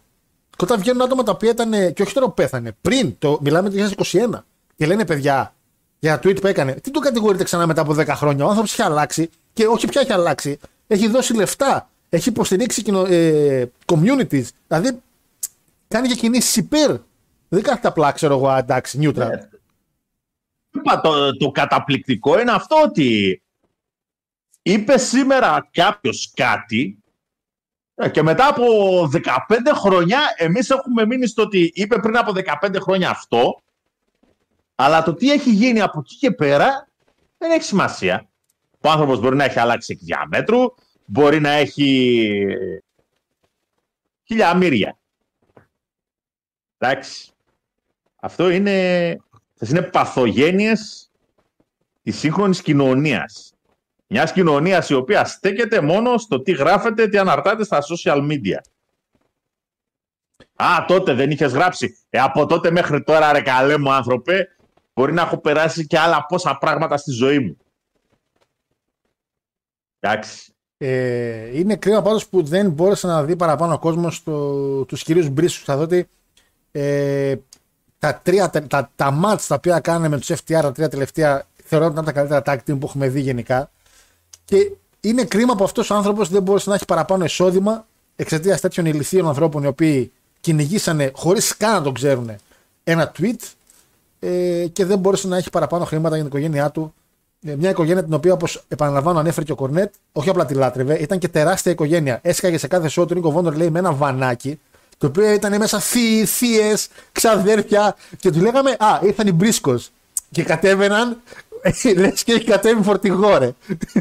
Τους Ε, έφερε άμα βανάκι. σκεφτείς τώρα ότι ο Τζέι έχει τρία παιδιά, Ναι. Ναι, γιατί έχει και ένα αγόρι το οποίο δεν ήταν στα μάξι. ένα γιο, Ναι. έτσι. ο Μάρκ έχει 7 παιδιά. Αυτό ακριβώς. Δηλαδή το θυμάμαι ότι σε κάποια προηγούμενη εκπομπή είχα πει τηλεόραση δεν έχει στο σπίτι του. Τίποτα, ούτε νόβα, τίποτα, ρε. Ούτε τίποτα. τίποτα. Μόνο σεξάκι. Ούτε κράνος, ούτε κράνος, τίποτα. Έτσι μπαίνουμε. Πάντως, ε, ε, μόνο θέμα κράτους ρε φίλε δηλαδή. Πάντα πετυχαίνει το timing με την κυρά. Έχει κόσμο ο οποίος δίνει μάχη για να κάτσει έτσι. ισχύει. Ε, πάντως, η αλήθεια είναι ότι ο κύριος Τζέι ήταν πολύ καλύτερος και το αδερφού του φάνηκε πολλές φορές. Αν δεν υπήρχε ποτέ κάποιο θέμα, φυσικά έχουν κάνει μάτς μεταξύ τους αντίπαλοι, αλλά πάντα σε, Ούκο λίγα. Ναι, απλά πάντα σε ένα επίπεδο τύπου ότι εντάξει, ξέρουμε ότι είμαστε tag team. Ο Τζέι πάντα έβγαινε λίγο πιο over από τον αδερφό του. Εντάξει, παιδιά, ο Μάρκ είναι και λίγο. Αυτός και είναι κοτοπουλά. Δηλαδή, άντε ο Τζέι, φωτογραφία τώρα εδώ, τον βλέπεις, λες, είναι λίγο πιο OK. Λίγο... Ο άλλος είναι. Γαμώ το κερατό μου είναι ο άλλος. Ε, Δυστυχώς Παναγιώτη μου όμως δεν τον έχουν πια μαζί μας. Είναι πάρα πολύ κρίμα. Δεν ξέρω αν θες κάτι να τονίσεις λίγο για τον Παλαιστή σαν Παλαιστή πριν μετακινηθούμε. Να πεις και στην άποψή σου λίγο, άμα θες. Είναι στη σύγχρονη εποχή να έχεις μια tag team η οποία να μπορεί να βγάζει και ένα gimmick αλλά να έχει και μια, τέτοια, μια γνησιότητα ρε παιδί μου. Δηλαδή, λες ότι αυτοί θέλουν να κάνουν wrestling. Εντάξει. Η αφοσίωσή τους σαν tag team είναι καταπληκτική. Εντάξει. Αντίστοιχη αφοσίωση, ίσως και σε μεγαλύτερο βαθμό αυτή τη στιγμή μόνο στους Young Bucks μπορώ να σκεφτώ, γιατί δεν, έχουν κάνει, δεν, δεν έχω υπόψη να έχουν κάνει τίποτα απολύτως singles οι αδερφοί Jackson. Ναι. Και από εκεί και πέρα, εντάξει, το μάτς το οποίο έχασε τον ε, τίτλο με τον uh, Jay Lethal θα το μνημονεύω μέχρι και εγώ δεν ξέρω πότε. Πραγματικά αυτό το μάτς δείτε το. Ε, απίστευτο μάτς. Και είναι κρίμα γιατί δεν είναι ότι χάθηκε ρε παιδί μου απλά ένας wrestler. Έτσι. Δηλαδή εδώ όταν πραγματικά βγήκαν ανακοινώσεις από την ε, κομιτεία έτσι. Ε, τα σχολεία κλείσαν την επόμενη μέρα. Α, καταπληκτικό πράγμα. Ναι. Ε, τον αγαπούσε όλοι. Γενικά ε, ήταν αυτό που λέμε του χωριού γνωστός, αλλά που βοηθούσε όλο το χωριό. Κάθε μαγαζί, κάθε άνθρωπο. Το... Ήταν οι μπρίσκος. Δηλαδή μέσα στο χωριό τους πλέον λόγο ήταν βασιλιάδες. Βοήθησαν κόσμο ε, και χωρί να, χωρίς να είναι πολύ διάσημος. Αυτό ακριβώς είναι ότι δεν βγήκε ποτέ στην τηλεόραση να σου ένα τηλεβίζιο να πεις Α, στο Raw ή στο SmackDown ή στο All Elite, ας πούμε. Στην περίοδο της πανδημίας, ε, επειδή το, το Ring of Honor κλειστό, ρε παιδί μου, είχαν κάνει κάποια μίνι ντοκιμαντέρ αντί να έχουν δηλαδή σαν επεισόδιο, παρουσιάζονταν κάποια από τους παλαιστές τους, λέγανε πέντε πράγματα για τη ζωή τους, για τις συνήθειές τους και φυσικά είχε και τους μπρίσκους. Ε, ναι. Μιλάμε για μια οικογένεια η οποία ήταν στο αυτό που λέμε η παραδοσιακή πατριαρχική οικογένεια Όλοι μαζεμένοι. Ναι, ναι, ναι. Τελείω όμως πατριαρχική οικογένεια. Όλοι. Όλοι η οικογένεια. Δηλαδή ε, είναι στον ίδιο ένα αγρόκτημα μεγάλο φυσικά, όχι κανένα Εννοείται. Ένα τεράστιο αγρόκτημα στο οποίο μέσα ζουν οι γονείς τους, ζούσαν τα δύο τα αδέρφια με τις οικογένειές τους. Είχαν όντως ορνηθοτροφείο. Το κοτοπουλάδες δεν πηγαίνει ε, στο. Τι ένα κοτόπουλο, Ορνηθοτρόφι, ναι. Και είναι αυτό ότι εντάξει, τους άρεσε το wrestling, θέλαν να κάνουν wrestling. Βγάλανε κάποια σεβαστότατα λεφτά από το wrestling. Κάνανε όνομα. Αλλά μείνανε εκεί, δηλαδή δεν σκεφτήκαν ποτέ ότι θα αφήσουν το χώρο τους. Αυτό το, το μέρος στο οποίο μεγάλωσαν. Μια πολύ ιδιαίτερη περίπτωση. Η αδερφή Μπρίσκο, πραγματικά πολύ ιδιαίτερη περίπτωση. Ε, να πούμε για τα ιστορικά δεδομένα ότι έχουν, έχει κάνει σύνολο ο κύριος Τζέι 402 μάτς Παναγιώτη μου. Συνολικά. Το πρώτο του μάτς 24 Τρίτου 2001. Οπότε αν είναι 38 και έχουμε 23 μιλάμε για ηλικία. 15. 15 χρονών. Ούτε ΦΠΑ δεν δώσανε. Στο Jersey All Pro Wrestling, Dixie και Insane Dragon εναντίον Jay Briscoe και Mark Briscoe. Tag team φυσικά. Έτσι. Ε, επαναλαμβάνω 24 Τρίτου 2001 και το τελευταίο match Παναγιώτη μου ε, έγινε στο House of Glory 17 Δεκάτου του 2022. Jay Briscoe και Mark Briscoe χάνουν τις ζώνες που είχαν από Jay Lyon και Midas Black σε ένα best two out of three falls. Το πρώτο τελευταίο match που κάνανε είναι το Dog Collar με τους FTR. Έτσι. Γιατί κάποιοι λέγανε το τελευταίο match που κάνει η Μπρίσκος είναι dog collar match και επειδή είχε κάνει και ο Λουκ Χάρπερ τελευταίο match dog collar, ότι καλά την εγκαντέμικο. Παιδιά, τελευταίο match του Μπρίσκος δεν ήταν dog collar, ήταν ένα 2 out of 3 falls. Έτσι. Έχουν κάνει και άλλα match. Ε, δεν ξέρω, κάτσε να πω λίγο chat να δω βασικά τα παιδιά να έχουν κάτι να πούνε για να προχωρήσουμε. Παιδιά, δεν έχουμε κάτι παραπάνω. Δεν χρειάζεται ούτε να ψάξεις να κάτι παραπάνω. Ξέρουμε ότι κατάσταση είναι μια ατυχή στιγμή. Ε, δεν βρήκαν ας πούμε, να έχει κάτι αυτός. Η κοπέλα μπήκε στον αποδορεύμα. Αυτή έφταιγε. Α, δεν μπορεί να κυνηγήσει κάποιον. Δηλαδή, κλαίει και μια ακόμα οικογένεια τώρα. Δηλαδή, καταλαβαίνετε πώς είναι η κατάσταση. Ε, η φράση Τα πράγματα είναι απλά λέει είναι πραγματικά συνδεδεμένη με τον Παναγιώτη στο κεφάλι μου. Το θυμάμαι να το λέει από την πρώτη μέρα που, γνώρισα κάθε, που τον γνώρισα κάθε φορά. Λέω Κωστάκη. Τα πράγματα είναι απλά. Στο φινάλε, φινάλε. Θες. Τα έχουμε αυτά. Λοιπόν, ο Τζίμι Κορνέτ ύμνησε τον Τζέι Μπρίσκο λέει και ως single και ως tag team. Φίλο Κορνέτ τον ήξερε και χρόνια. Και είναι και ουσιαστικά όχι δικό του παιδί, αλλά όσο ήταν και αυτός στο Ring of Honor έκανε και καλά κουμάτα για ο κύριος Τζέι. Δηλαδή είχαν πολύ καλές σχέσεις. Είχαν σπάσει για λίγο και ο Μάρκ είχε γίνει και λίγο χίλ, νομίζω είχαν δώσει και μαθήτρου. Ναι, απλά για πολύ μικρό χρονικό διάστημα. Τους λέω από τις λίγες tag team που μείνανε για χρόνια tag team. Και αυτό που λέει και ο Παναγιώτης και Young Buck δηλαδή, είναι μια από τις established tag team του χώρου. Γιατί όλες πάνω κάτω ψιλοσπάνε. Ε, ο Κέιν έχει 18 εμφανίσεις, ο Ζίγκλερ έχει 15, οπότε ο Κέιν ακόμα κατέχει παραπάνω εμφανίσεις. Ωραία. Και από όσο φαίνεται θα αργήσει να τις χάσει.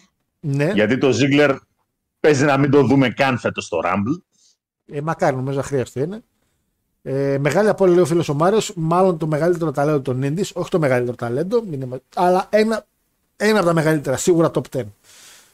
Ε... Ναι. Α, έχει κάνει και μία σαν Ισακ Γιάνκεν. Και μία σαν fake diesel. Οπότε 20. Ναι, παιδιά, ήταν fake diesel ήταν εκεί. Οπότε ο άνθρωπος που λέγεται. Όχι, και... πώς λέγεται το όνομά του, ρε; Ε, αχ. Πώς λέγεται το Κέιν, ρε. Α, ε, Jacob Glenn. Ο κύριο Τζέκομπ έχει κάνει 20 εμφανίσει. Τέλεια. Τα πάμε. Ο Φόλι μπήκε σε ένα τρεις φορές και πάλι τον έφτασε. ο πατεώνας. Σωστά θυμόσουνα. Ε, σου μιλάει εμπειρία χρόνου τώρα. Και ιστορία, αντι, όχι μαλακή. Λοιπόν. Ε... Γι' αυτό δεν έγινε το live tribute. Η αλήθεια είναι ότι το All Elite ε, προσπάθησε να κάνει ένα tribute για τον Jay και τους το κόψανε. Ε, και θα γίνει μάλλον το, το tribute σαν πιο μελλοντική ημερομηνία σε κάποιο show του Ring of Honor. Αλλά η αλήθεια είναι ότι αν θέλουν να κάνουν tribute show και το κόψανε. Εδώ δεν έχει κάποιο λάθος το Elite. Είναι καθαρά και λάθος του καναλιού. Δηλαδή, οι άνθρωποι θέλουν να τον τιμήσουν και δεν. Και να πούμε και ένα, ότι μια έγινε μια αναφορά και στο NXT και στο SmackDown. Το οποίο SmackDown Παναγιώτη μου σταματάει ο Michael Cole και λέει κάποια στιγμή, χάσαμε λέει μέσα στην εβδομάδα του Jay Briscoe, ίσως μία από τις καλύτερες tag team παγκοσμίως στο wrestling που είχαν ποτέ στο χώρο. Ε, δεν το περίμενα να τα ακούσει αλήθεια είναι γιατί μιλάμε για το WWE. Πόσο μάλλον να γνωρίσει ότι είναι μια από τις καλύτερες tag team στο χώρο γενικά παγκοσμίως. Δηλαδή με έκανε μεγάλη εντύπωση. Αλλά όταν δεν έχεις. Στο, στο πρώτο show που αναφέρθηκε ήταν στο NXT. Εκεί αναφέρθηκε live γιατί το μάθανε εκείνη τη στιγμή με τον Booker T. Live ακριβώς. Ε, αλλά στο SmackDown ήταν κάτι το οποίο ουσιαστικά τους δόθηκε να το πούνε ή τον άφησαν να το πει μόνος του. Εντάξει, η αλήθεια είναι ο Michael Cole έχει βελτιωθεί κατά πάρα πολύ τώρα που έχει μια ησυχία στο αυτή του. τώρα που δεν του μιλάει κανείς. Όχι για πολύ. Michael, περίμενε. Έχετε. λοιπόν. Ε... Α τον αρετόν άνθρωπο να το χάρει το χαίρετε όμως, ρε φίλε, χαίρομαι που το χαίρετε. ε, γι' αυτό πρέπει να γράψουμε, λέει, μερικές φορές τα μηνύματα του παρελθόντος στα τέτοια μας. Λες και η ανθρωπότητα, όντως είναι αφελής και σκέφτεται μόνο μονοδιάστατα. Ναι, εντάξει, και εγώ πριν από πέντε χρόνια είχα πει ότι ο Φορτούνης είναι χάλια. Ε, πριν από τι πέντε χρόνια, πριν πέντε μήνες είχα πει ότι ο Φορτούνης είναι χάλια. Είναι μια βάρκα που δεν κουνιέται. Ε, και τώρα κάνει όλες τις αστεί. Έχει γίνει ο Μέσης της Ελλάδας. Εντάξει, παιδιά, εντάξει. Ε, θα βγούμε και λάθος. Εδώ κάποιοι λέγανε θα πάρει το Ράμπλ.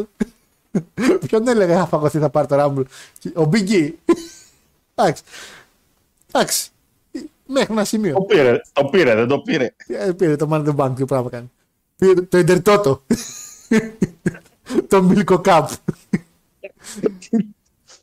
Το θυμίσει και στο Ιντερτότο. Ε, το καλύτερο είναι ότι όταν τα ίδια άτομα κοιτάνε ιστορικές προσωπικότητες που υπήρχαν πριν αιώνες και τους κατακρίνουν λέει με αντιλήψεις του 21ου αιώνα. Μιλάμε για παράνοια. Αυτό φίλε Μπρον Τζόνι έχεις πάρα πολύ μεγάλο δίκιο.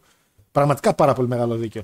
Και το κρατάω αυτό γιατί θέλω να δηλώσω για μια παλιό βιασμό που έκανε ο Vince και θέλω να τον κρίνετε με τα δεδομένα του 86, όχι με τα δεδομένα του 23.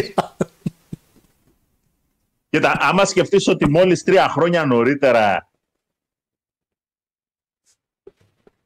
κάλυψε έναν φόνο στον βιασμό θα κολλήσει. Οπότε θα τον κρίνετε με εκείνη την εποχή, όχι τώρα. Κατάλαβες. Ε, τα λέει εδώ ο φίλος. Είδα το χάρτη του κύριο ο φίλος ο Άγγελος και η μόνη λέξη για να περιγράψω είναι μέτριο. Δεν ξέρω γιατί έχει φάει κόλλημα Παναγίας με το TNA. Γιατί αγόρι μου, όλα αυτοί οι παλιοί. Αυτοί οι παλιοί πασόκοι. Ε, έχουν αυτό το ότι. Εντάξει, το TNA και επειδή ήταν ενάντια στο WWE και είναι πιο καλό και άμα το δεις το μεταξύ. Δηλαδή, Ναι. όσο προωθούμε εμείς ένα εκπομπή το TNA, δεν το προωθεί το ίδιο το TNA. Καταλαβαίνετε. Ναι. Δηλαδή, τέτοια κατάσταση. το πιο ωραίο κάτι φορέ στην Παναγιώτη είναι που κάθε φορά που σε λέει είσαι ηλίθιος. Ευχαριστώ, ρε Μαράκη. Κοιτάξτε να δείτε. Το πρόβλημα είναι το εξής ότι όταν δεν έχεις να συνηθίσεις καλό, ε, όταν δεν έχεις συνηθίσει καλό μου παιδί να παρακολουθείς ένα wrestling show Να τις- χωρίς φρουφρού και αρώματα. Γιατί τι να κάνουμε, το πακέτο μιλάει. Ναι, Εντάξει. ναι, Και αυτό το, αυτό το μέτριο το οποίο λες, ναι. το έχω προσέξει πολλές φορές και εγώ στον εαυτό μου όταν κάθομαι να δω Impact. Που ναι, χαλάει η εικόνα όταν δεν βλέπεις τα ωραία τα φώτα, τον πολύ τον κόσμο να γκαρίζει, πανοραμικά πλάνα από τις κερκίδες, βέβαια από την απέναντι πλευρά της κερκίδας, όχι από την πλευρά της χάρτη κάμερα, Ε, γιατί ναι. εκεί πέρα δεν υπάρχει ψυχή ζώστα. Αλλά τι να κάνουμε; Κάποια στιγμή θα καταλάβουμε ότι μετράει και το τι γίνεται μέσα στο ring. Τι γίνεται, ρε Παναγιώτη, δεν θα πάω αυτήν την ερώτηση. Δεν θα πάω. Ας, ας, γιατί θα, θα ανοίξουμε διάλογο και δεν θέλω. Λοιπόν, και εννοείται, φίλε Βαγγέλη, μαλακα, πώς το ξέχασα αυτό. Νικητής του Rumble από το, από το νούμερο 5 Παναγιώτη μου, σαν διαγωνισμό. Ε, Α, ναι, σωστά. από το Έχει νούμερο, νικήσει και Ραμπ. έχει πάει τελικό ο Μπρίσκο και τον είχε ο Μπίντα και είχε μπει στο νούμερο 5. Μιλάμε, ήταν από τα επικά. Εντάξει, δεν περνάει τον Λουκ Χάρπερ που πήδηξε έξω μόνο του σε παιχνίδι. Εντάξει, μαλάκα, δηλαδή. Τέλος πάντων, Αλλά, έτσι, εντάξει. μέχρι, μέχρι να βρεθεί κάποιος να το σηκώσει για δεύτερη φορά και να ισοφαρίσει τον Legend. Ε, ναι, ρε, εντάξει. Αγόρι μου, μόνος, μόνος στους δικούς σου τους διαγωνισμούς θα ήταν ο Μορντεκάι δύο φορές νικητής. Έπος, έπος. Ε, Εντάξει. Διαγωνισμό πάντως επειδή είχατε ρωτήσει για 10 με τα Χριστούγεννα, θα σα πούμε όταν, ε, μετά που θα μιλήσουμε για το παιχνίδι. Ροα Μάτ λέει με έκανε Μπλον Τζον. Έτσι, αγόρι μου, θα κρίνεις το Vince με τα γεγονότα του 86 σε λίγο. Όχι με τα τωρινά.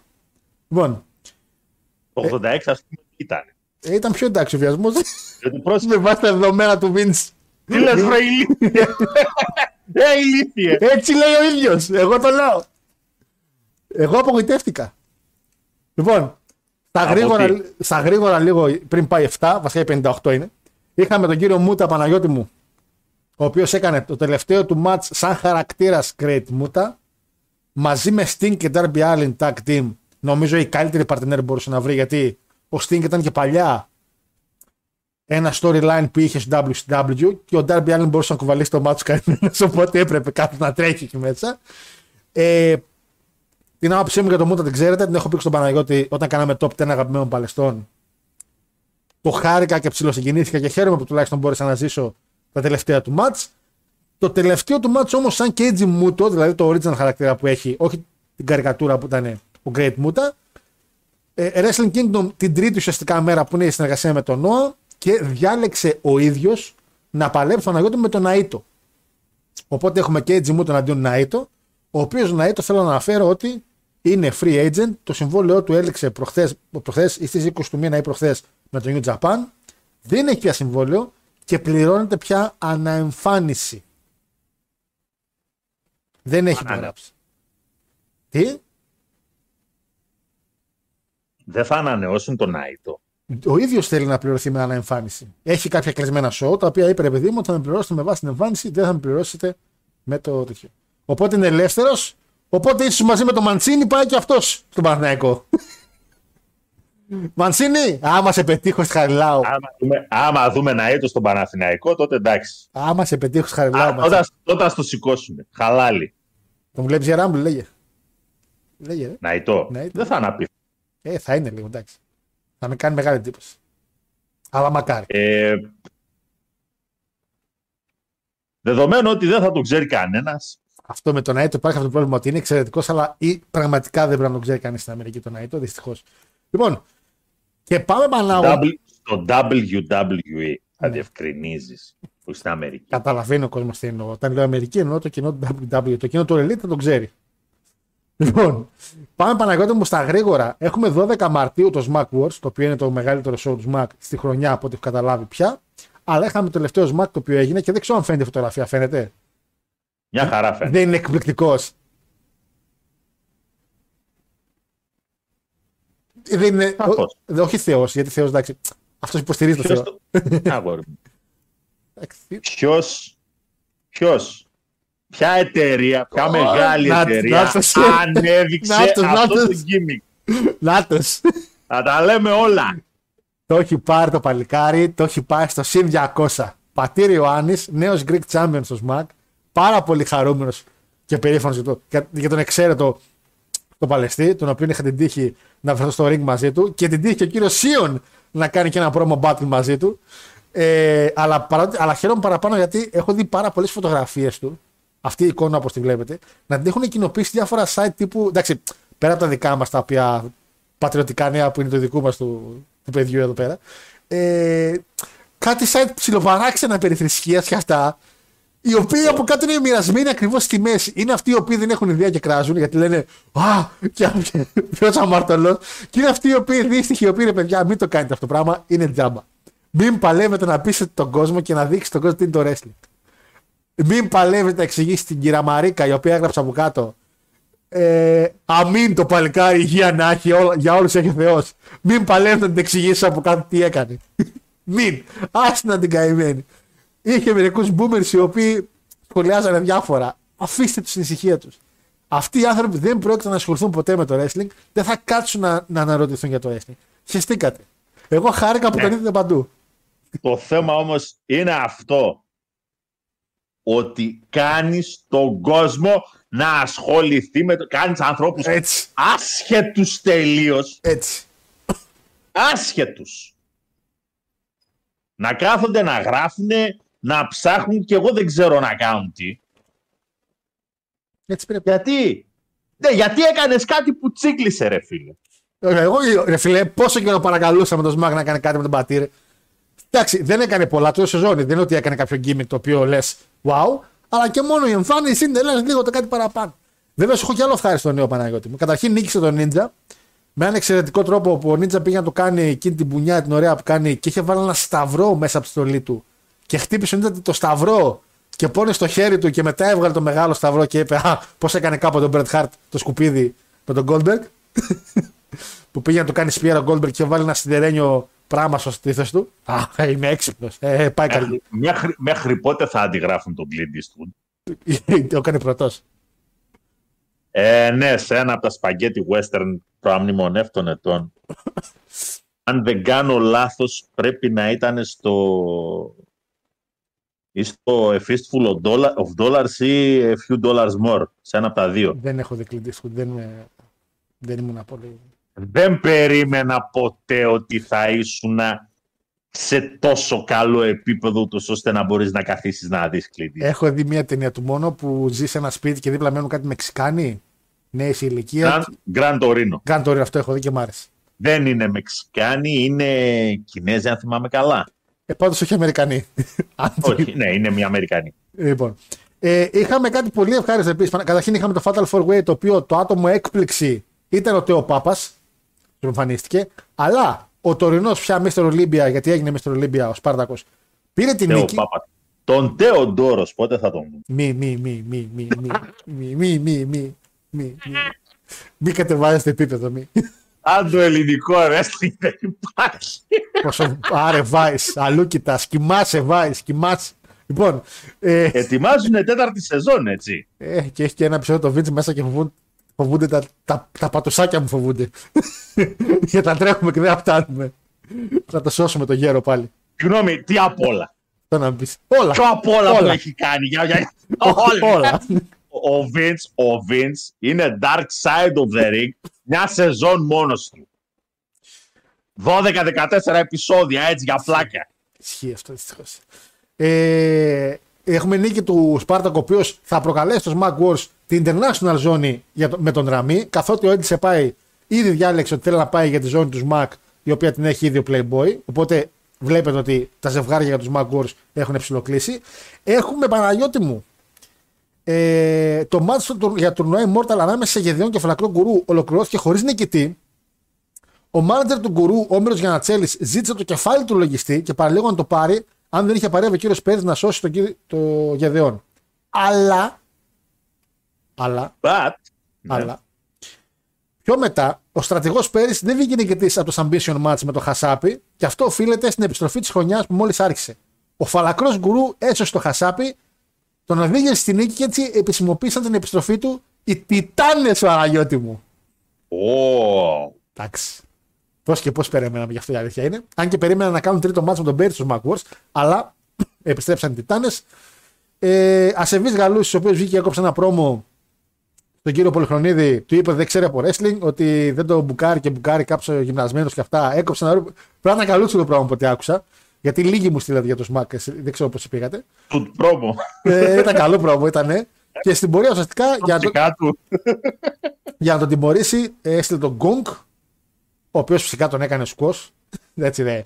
Αυτά ε, ε, Τον έκανε ένα σκουός και τον τελείωσε εκεί πέρα. Ο πιο πελώρο παλαιστής λέει της Ευρώπης, 2-10, 199 κιλά. Ε, έκανε debut στο English match και μέσα σε ελάχιστα λεπτά ισοπαίδωσε τον Μιχάλη Γαλούση που έφυγε κοιμάς από το Red Studio. Και contract signing Παναγιώτη μου, οι γυναίκες. Και εδώ είναι μια ανακοίνωση κορίτσια που πραγματικά Συγγνώμη ρε κορίτσια, δεν έχει να κάνει με σας μια χαρά δεν να έχει να είστε. κάνει με τα κορίτσια. Γερές να είστε. Είναι τα κορίτσια. Γερές να είστε πραγματικά, δηλαδή κα- χίλια χρόνια να ζήσει κάθε μία από εσά, αλλά αυτό το πράγμα δυστυχώς πλέον καταντάει ανέκδοτο. Ξέρεις τι, αν φέρουν και άλλες γυναίκες, θα σωθεί.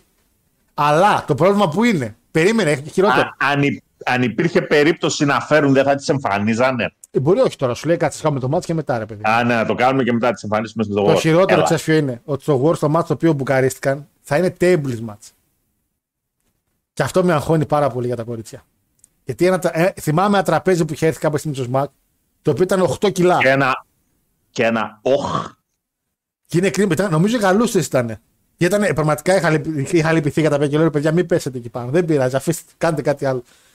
Μακάρι να πάει καλά, μακάρι να δούμε μια- κάτι πιο βίαιο, γιατί ένα tables match μπορεί να είναι και λίγο smoke and mirrors. Οπότε μακάρι να πάει καλά. Και φυσικά μην ξεχνάμε ότι έχουμε επίσης και κάτι Σπάρτακο, είπαμε, Γεδεών και τέτοια. ε, ε, ε, Και μας έμεινε φυσικά το match το οποίο ε, Κωστίκας και Δανίλ εναντίον hackers. Φυσικά, φυσικά, Δανίλ, όταν μπλέξεις με τον Κωστίκα, κάποια στιγμή θα σε εκνευρίσει. Είναι λογικό, το έχουμε πάθει κι εμείς. Οπότε φυσικά αφού χάσανε, ο, κύριος, ο, α- ο εξε, εξ, εξαίρετος φίλος αυτός ο κύριος Δανίλ ε, κατηγόρησε τον κύριο Κωστίκα και φυσικά Ο- του- πες μου, Ναι, ναι, πες, πες, πες, πες, πες, πες, πες. προκρίθηκαν στα τελικά η Error ε, για να φτάσουμε εκεί χρειάστηκε να βαρεθεί τη συμπεριφορά του Κωστίκα ο βοηθός του Δανίλ και να τον εγκαταλείψει άνανδρα θα λέγαμε στο έλεος των hackers. Δεν θα πω άνανδρα, θέλω να αλλάξω λίγο τη λέξη. Πολύ σωστά θα πω εγώ τον εγκατέλειψε.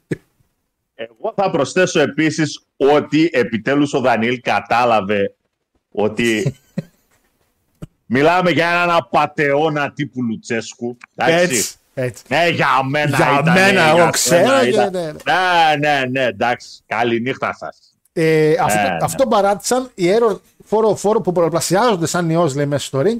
Πέρασαν τον Κωστίκα από το Matrix και τον παρέδωσαν στους ιατρού του Mac. Θα μ' άρεσε ένα ματσάκι Δανίλη με Κωστίκα στο Smack Wars. Η αλήθεια είναι. και ήδη παιδιά αυτά είναι τα μάτς για το Smack. Μου στείλατε μόνο δύο άτομα που πήγατε εκεί και δεν μου είπατε λίγο ψηλομέτριο. Ήταν είχε κάποια καλά moments, αλλά μέχρι εκεί δεν πήγε πολλοί κόσμος. Νομίζω ότι θέλω να πιστεύω ότι τα κρατήσατε τα λεφτά σας. Άκυρο, πόσοι έχουν γίνει αυτή τη στιγμή; Πες μου. Πόσοι έχουν γίνει οι hacker, λέω; Ε, αρκετοί. Νομίζω ότι θα οδηγήσει σε ένα gimmick το οποίο θα είναι πολύ σαν ιός. Νομίζω δεν είναι κακό. Ε, γιατί έχει μια προσωπικότητα. Ενδιαφέρουσα, ένα gimmick. ενδιαφέρουσα ιδέα ακούγεται. Ούτως ή Πολύ άλλως ήμουν ενδιαφέρουσα. πάντοτε, ήμουνα πάντοτε πολύ μεγάλος φαν της Καραπέτζο Security. Καραπέτσι ήταν θεοί, αλλά ήταν θεοί που είχαν χάσει το δρόμο κάποια στιγμή να μπουν στο ring και έκανε διαλού. Επίσης, ε, Για μια ακόμα φορά θα ήθελα δημόσια να ζητήσω συγγνώμη από τα παιδιά όταν πλέον είχε γίνει καραστάμος security Ε, εντάξει τώρα. το μαγαζί. Ναι, είχε αλλάξει αυτή. Γιατί πήγαμε τότε σε εκείνο το show και με ποιους τους είχαν, βα- ποιον είχαν βάλει τότε να τους δει όλους μαζί και άρχισα να φωνάζω Let's go Jobber, let's go Jobber και μετά άρχισαν όλοι. Jobber 1, Jobber 2, Jobber 3. Ποιος σε έφαγε; Ποιος Εγώ. σε έφαγε; Ε, Εγώ! τουλάχιστον, Εγώ. η, χα- τουλάχιστον η hacker, τουλάχιστον ο hacker, ο basic hacker, έχει εξελιχθεί σε έναν πάρα πολύ καλό παλαιστή και ήταν και από τους βελτιωμένους. Ο δεύτερος βασικά μετά τον Playboy που είχα βάλει στη λίστα μου. Γιατί μετά τον Playboy είχα. Παναγιώτη εδώ πυροβολάνε. Τον από όλους. Ή πυροτεχνήματα είναι ή πυροβολάνε. Έλα να με σώσεις. Παναγιώτη, έλα πάρε μου από εδώ. Yeah. Την πέσανε. Σταμάτησε. Α, μήπως ετοιμάζονται για αύριο, ρε. Πάει. Πάει, πάει και ο Παναγιώτης. Πάει και ο Παναγιώτης. Πάει. Χάσαμε αυτόν που πυροβόλησαν. Πάει. Εντάξει, δεν πειράζει ρε Πανάγο μου. Την άλλη φορά. Την άλλη φορά. Εντάξει. Δεν πειράζει. Να, εγώ εδώ έκανα εκπομπή μόνος μου. Εγώ. Α, να τους.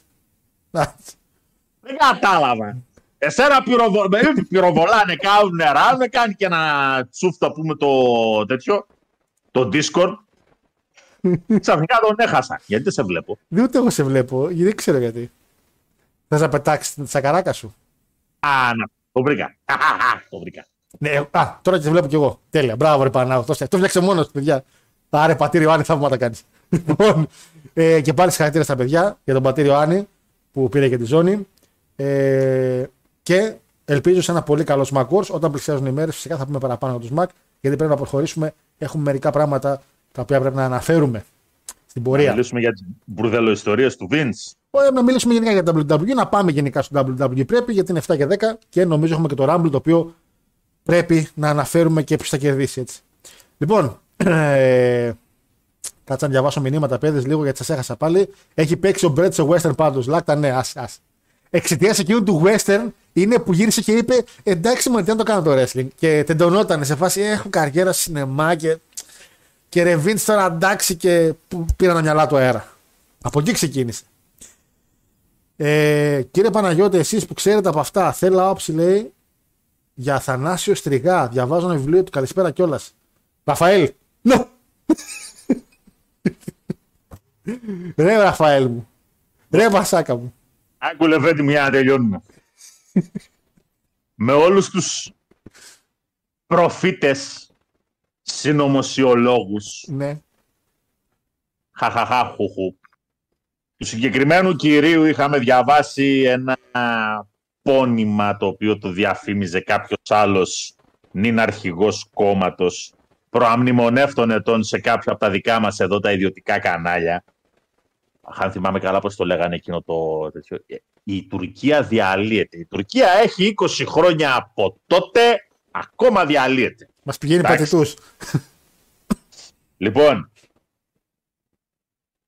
μην κάθεστε να σχόλια. Θέλεις να μάθεις, να μελετήσεις τι; Γεωπολιτική, ας πούμε. Τίποτα, ρε, τίποτα. Είδε και ένα όνομα τώρα εκεί, σαν το Μάριο στο Google. Είδε και ένα πράγμα τώρα, λέει το διάβασες. Όχι, δεν είναι, όχι. Ο συγκεκριμένος, ε, όχι. Έχω πολύ κακή άποψη για όλους αυτούς τους τύπους. Μπράβο Παναγιώτη μου. Μπράβο Παναγιώτη μου. Έτσι πρέπει. Αρκετά και ως εδώ. Η ιστορία, φίλε Ραφαήλ, έχει αποδείξει ένα και μόνο πράγμα. Ότι δεν χρειάζεται πολύ για να γίνει το τσικ και να αλλάξει όλο το γεωστρατηγικό παιχνίδι. Απ' τη μια στιγμή κυριολεκτικά στην άλλη. Και όλα αυτά τα σε βάθος χρόνου και υπάρχουν σχέδια και κάνουν και ράνουν αύριο μεθαύριο όπως μάλλον πριν από μερικά χρόνια το γεωπολιτικό βάρος ήταν σε μια περιοχή κάπου εκεί στην Νοτιοανατολική Ασία με κάτι περίεργα ονόματα τύπου Βιετνάμ, Λάος, Καμπότζη.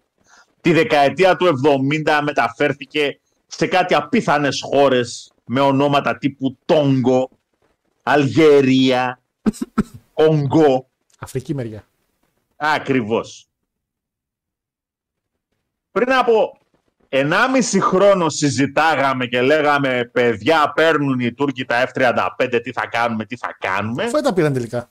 Και μέσα, και μέσα σε λιγότερο από ένα χρόνο ήρθε τούμπα όλη η κατάσταση. Γιατί; Γιατί πάρα μα πάρα πολύ απλά βρέθηκε ένας ηγέτης να κάνει μια επιλογή την οποία δεν την εγκρίνουν οι σύμμαχοί του. Στην προκειμένη περίπτωση το κακό είναι ότι οι σύμμαχοι οι οποίοι έχουν λόγο είναι οι Αμερικάνοι. Εντάξει. Του τη βάρεσε του αλουνού, την είδε όπως την είδε και είπε όχι εγώ θέλω να πάρω S400. Αν αντί να πάρει S400 πήγαινε να πάρει ωραίους πανέμορφους Patriot, Αμερικάνικους, made in USA, Α, Θα έδινε και, κάτι. Ρούγλικους. θα έδινε και κανένα. αυτή τη στιγμή, αυτή τη στιγμή, έτσι, θα λέγαμε εδώ πέρα τι θα γίνει μόλις αρχίσουν να παραλαμβάνουν αυτοί οι F-35. Έτσι απλά. Από μια επιλογή του Ερντογάν. Όχι για τίποτα άλλο. Γιατί, γιατί η τουρκική πολιτική εδώ και χρόνια έπαιζε πάντοτε στη φάση του ότι όχι ακριβώς πατάω σε δύο βάρκες, αλλά κοίτα να δεις, επειδή με έχεις ανάγκη γεωστρατηγικά εδώ πέρα, ε, μην αλλάξω στρατόπεδο, δεν σε παίρνει. Εν τέλει τα F-35 δεν τα- Μέχρι το, δεν τα χι- πήραν. μέχρι το 1990 αγόρι μου που υπήρχε η Σοβιετική Ένωση, Μεγάλη Σοβιετική η Ένωση. Τουρκία στο ΝΑΤΟ ήταν σύμμαχος με γεωστρατηγική σημασία πολλαπλάσια αυτή της Ελλάδος. Πραγματικά πολλαπλάσια. Σιγά σιγά το παιχνίδι άλλαξε. Γιατί; Γιατί αυτά παθαίνεις όταν αφήνεις την εξουσία το ίδιο άτομο για πάρα μα πάρα πολλά χρόνια. Η εξουσία φτύρει. Τι να Κάτσε, κάνουμε Αυτοί οι τώρα; εκλογές δεν έχουν τώρα μαζί με εμάς. Ναι, τις προ... ε, τουλάχιστον αυτός τους προκήρυξε ήδη, είπε 14 Μαΐου. Ναι, γιατί και εμείς τα Ο κάνουμε. δικός, μας μαζί. εδώ, ο δικός μας εδώ μας παιδεύει. 6 Απριλίου είπε, ρε. Κυριακή των Ω. Βαΐων.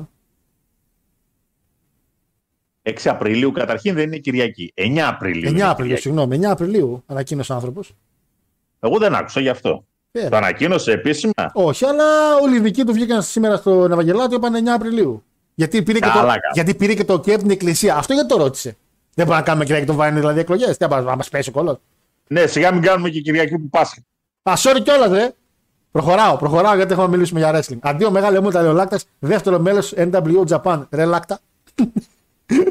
Μαζί με Μα- Μασαχύρο Τόν Τσόντζο, Τένζαν, Σατόση Κοτζίμα κτλ. κτλ. Θα έρθετε, λέει, Smack Wars. Ε, θα έρθουμε Smack Wars. Ε, όχι. Εγώ δεν ξέρω. Παναγιώτης λέει όχι. Εγώ δεν ξέρω η αλήθεια είναι. Εδώ πήγε ο Κακάβα λέει στον Πάοκ, θα, κα- θα κολλώσει αφού να φέρει ένα ήτο. Ναι, Και οι δύο για μπάλα θα παίξουν γιατί κι άλλος από Ναι, ρε φίλε, ναι. Καγκάβα. Ναι, πολύ καλό παράδειγμα, εξαιρετικό. Λοιπόν, ε... που ήμουνα, το Clint Eastwood το λες Θεό, πιάντε ρε Clint Eastwood τώρα, το, κάνα το Clint Eastwood ηθοποιό, έκανε κάτι, ε, κάτι τέτοιο να πούμε και, το, εντάξει, είχε ένα ύφος τώρα και είχε ένα πρόσωπο τελείως. Ε, έγινε και πρόσφατα λέει αυτό με το συντηρένιο πράγμα λέει μέσα από τα ρούχα στο NXT με Waller και Bron Breaker. Ναι, γενικά το κάνουν συχνά. Ήταν καλό τότε που έγινε με τον Goldberg. Εντάξει, μετά από εκεί και πέρα είναι ένα gimmick. Ε, τσεπάει και τιτάνες λίγο. λοιπόν, ε, χιλ δηλαδή τώρα Πολυχρονίδης δεν ξέρω φίλα άμα είναι. Βασικά δεν ξέρω άμα είναι χιλ ακριβώς. Δεν νομίζω να είναι χιλ με το πρόβλημα που έγινε. Ε, να στείλουμε ένα μήνυμα στον Ποτσαμάνι να ετοιμάσει ελληνικό I am the table. Θέλω να πιστεύω ότι δεν θα φτάσουμε εκεί. Ε, καλησπέρα. Έχω μια ερώτηση λέει, για τον κύριο Παναγιώτη. Αν ο Ρόμαν πάει στο Impact, έχει ελπίδα να ανέβει στα μάτια σας;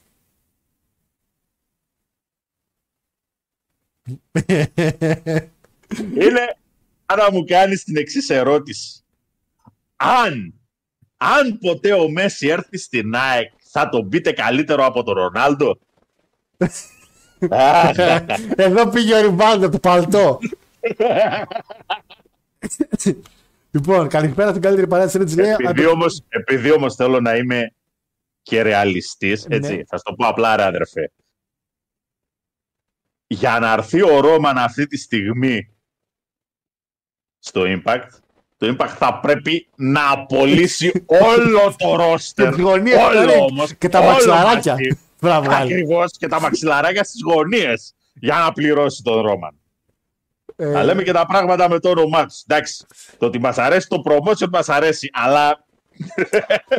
να μην λέμε και ό,τι να είναι. Ε, καλησπέρα φίλε Ρολινέιτορ. Ε, για κονσερβούλα μετά, εννοείται κονσερβούλα μετά, οπότε θες φίλε και Spotify και όπου γουστάρεις. Κωνσταντάιν φίλε μου, κάτι αποθήκες έλεγες σε βρήκε ο Προφανεδής. Αποθήκες, αποθήκες σε βρήκε ρε. Απο- έπρεπε να μην είχα δώσει εκείνα, εκείνα τα χρήματα που τα είχαμε δώσει όλοι για το τατάμι, να πέσει κάτω στις πέτρες, να πέσει στο κεφάλι σου. Έπρεπε, έπρεπε, έπρεπε, έπρεπε, αλλά τέτοιος. είσαι. Καλά σε έκανε ο Δανίλη φίλε. Εγώ με Δανίλη είμαι εδώ. Ξεπήρε χαμπάρι. Τι παόκι είσαι. Ε, φοβήθηκε έφυγε με τους προβολισμούς. Ε, Γιώργο, εγώ πάω συνήθως σε show τους Mac. Λέει, επειδή δεν στέλνω, λέει, επειδή βαριέμαι να τραβάω βίντεο. Καλά, όχι βίντεο, γενικά την άποψή σας. δεν χρειάζεται να βγάζετε βίντεο. Βίντεο εντάξει δεν είναι για τόσο. Και πιο πολύ ένα comment, ένα μήνυμα ή σε μένα για του κάτσει στο Discord εκεί που έχουμε για το ελληνικό wrestling. Πιο πολύ για να έχουμε μια εικόνα από αυτούς που πήγανε live. Ε, Παναγιώτη, λέει να πάρεις από εδώ, με πυροβολάνε. Ε, ναι, αφού πυροβολούσαν, τι να καλά. Ποιος θα με πάρει; Πατέρας μου δουλεύει. Καλησπέρα και τη λέει: Ένα πράγμα. Ρετούλη, Αμα. άλλαξε, άλλαξε όνομα. Ρετούλη με εκνευρίζει που το βλέπω. Άλλαξε όνομα, την τύχη μου μέσα. μην- Δεν μπορώ να βλέπω το Τούλης. Καλησπέρα και τη λέει ένα πράγμα και φεύγω γιατί είμαι κονσερβάτος. Κονσερβάτορας, συγγνώμη. Ε, το storyline Bron Breaker Grayson Waller. Τι έπω είναι και πόσο ωραία εξελίσσεται. Επίσης, πολλοί λένε δεν είναι work. Όχι, ρε, work είναι. Ρε Τούλη, ρε. ρε τούλη. Εννοείς το βιντεάκι που έπαιξε backstage που και καλά ήταν στο, στο προπονητικό κέντρο και μαλώσε και αυτά. Έλα, ρε, ρε Τούλη. Δεν είμαστε. Εδώ δεν είναι, τι, είναι, εδώ δεν είναι τέτοιο. Μπράβο, ρε παιδιά. Μα, μ' αρέσει τουλάχιστον που το ζουνε. Εδώ είναι Vince Russo. Ο οποίο, by the way, χρόνια πολλά γενέθλια σήμερα. Κύριε Ρούσο. Ναι, ο γιγαντά. Γενέθλια έχει σήμερα. Πόσο. Αν ρωτήσει τον Κορνέτ, πολλά παραπάνω από ό,τι πρέπει. Τι υπονοείς δηλαδή ότι ο Τζιμ δεν, του- δεν του έστειλε δωράκι ο Τζιμ; Αν πεθάνει πρώτα ο, ο Κορνέτ, έχει ετοιμάσει ούρα σε βάζο να ταχύσει η γυναίκα του στον τάφο του Ρούσο. Έχουν πει. Δεν ξέρω. λοιπόν, ε, ο Έλε Γκρέκο είχε παλέψει με την Καραστάμος. Ισχύει. Ο Έλε Γκρέκο ήταν. Ναι, ναι, ναι, ναι, ναι, ναι, ναι. Ε... Πείτε prediction για Rumble. Ναι, φίλε Τζουβάρα, τώρα πα πάμε στο Rumble ούτως ή άλλως. Τώρα, τώρα.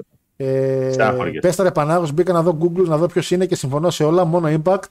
Ο Μάρε πριν που έδειξε εκείνον τον.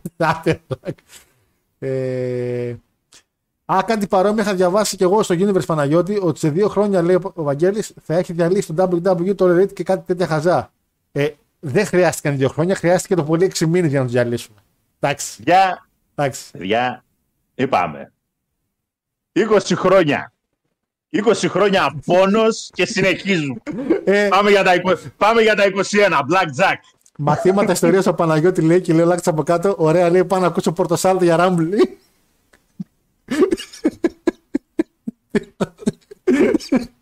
Sorry, ρε μαλά. Ε, μα κάνει τη λύση ερωτήσεις και να. Ε, Λέκο καλά λες, όντως πολύ σωστή η απάντηση που έχεις. Γεγονότα να μελετάς και όχι απόψεις. Πολύ σωστά, φίλος ο Λέκος. Ο Λέκος, φίλος ο Λέκος, συγγνώμη. Λογικά 9 Απριλίου οι πρώτες, 14 Μαου δεύτερες. Και εγώ φίλο αυτό ακριβώς άκουσα. Ε, γιατί τυχαίνει το πρωί να άκουσα ράδι στη Θεσσαλονίκη σήμερα και είχαν τον Ευαγγελάτο εκεί πέρα και τα έλεγε. Και φαντάζομαι ότι ο κύριο Ευαγγελάτος ξέρει κάτι παραπάνω από τους υπόλοιπους, θεωρώ εγώ. Εντάξει, λέει, πάω να δω παραμύτα για το Ράμπλ, λέει ο Κωνσταντίνος. Έλα, βρε μαλάκι, θα μπούμε τώρα, τελειώνεται. Εντάξει, αμέσως. Ε... Μ' αρέσει πάντως που και εγώ μας ποιος θα, πάρει, ποιος θα πρωτοπάρει τα F-35, αλλά κανείς δεν ασχολείται με το αν είναι όντως καλά αεροπλάνα. Ή έστω αν είναι κατάλληλα για τα δεδομένα των χωρών μας. Ε... Εντάξει, φαντάζομαι ρε φίλε θα γίνει κάποιος έλεγχος. Δεν θα πάνε να πάρουν απλά για να τα πάρουν. Δεν είναι ότι είναι κάτι wow της στιγμής. Φαντάζομαι ότι έχουν ελέγξει άμα αξίζει να τα πάρουν ή όχι. Έτσι. Ε, Αυτές ίσως ήταν φέσει, είχαν πολλή υποστήριξη. Ε, λοιπόν, λοιπόν, παιδες, στα γρήγορα για να προχωρήσουμε και στα μηνύματα. Ε, ανακοινώθηκε το game στα πολύ μπαμ, επειδή κάποιοι ασχολείστε. Το 2K23 έχει ανακοινωθεί και αυτό το οποίο ανακοινώθηκε είναι ότι θα έχει τον John Cena απ' έξω και γενικά το showcase θα έχει τον John Cena. Λοιπόν, η βασική τιμή του παιχνιδιού, έτσι, ε, θα βγουν τρία editions. Ξεκινάμε τα βασικά.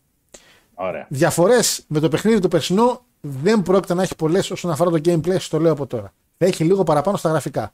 Το κλείνουμε αυτό. Το καινούριο πράγμα το οποίο έχουν μέσα, επειδή πάντα βάζουν κάτι καινούριο, αυτή τη φορά είναι το War Games. Το οποίο θα μπει σαν match πια, καθότι έγινε και το Series War Games. Το GM μας έχει απογοητεύσει πάρα πολύ. Πήρανε πάρα πολλά report από, τους, από το κοινό και έχουν βάλει πράγματα τα οποία το κοινό έχει ζητήσει, οπότε θα έχουμε ένα λίγο πιο ανανεωμένο GM. Από εκεί και πέρα τα άλλα παραμένουν ίδια. My Faction, My Rise, Universe και το Creation Shoot. Λοιπόν, 3 Edition, Standard Edition, 60 ευρουλάκια Παναγιώτη μου.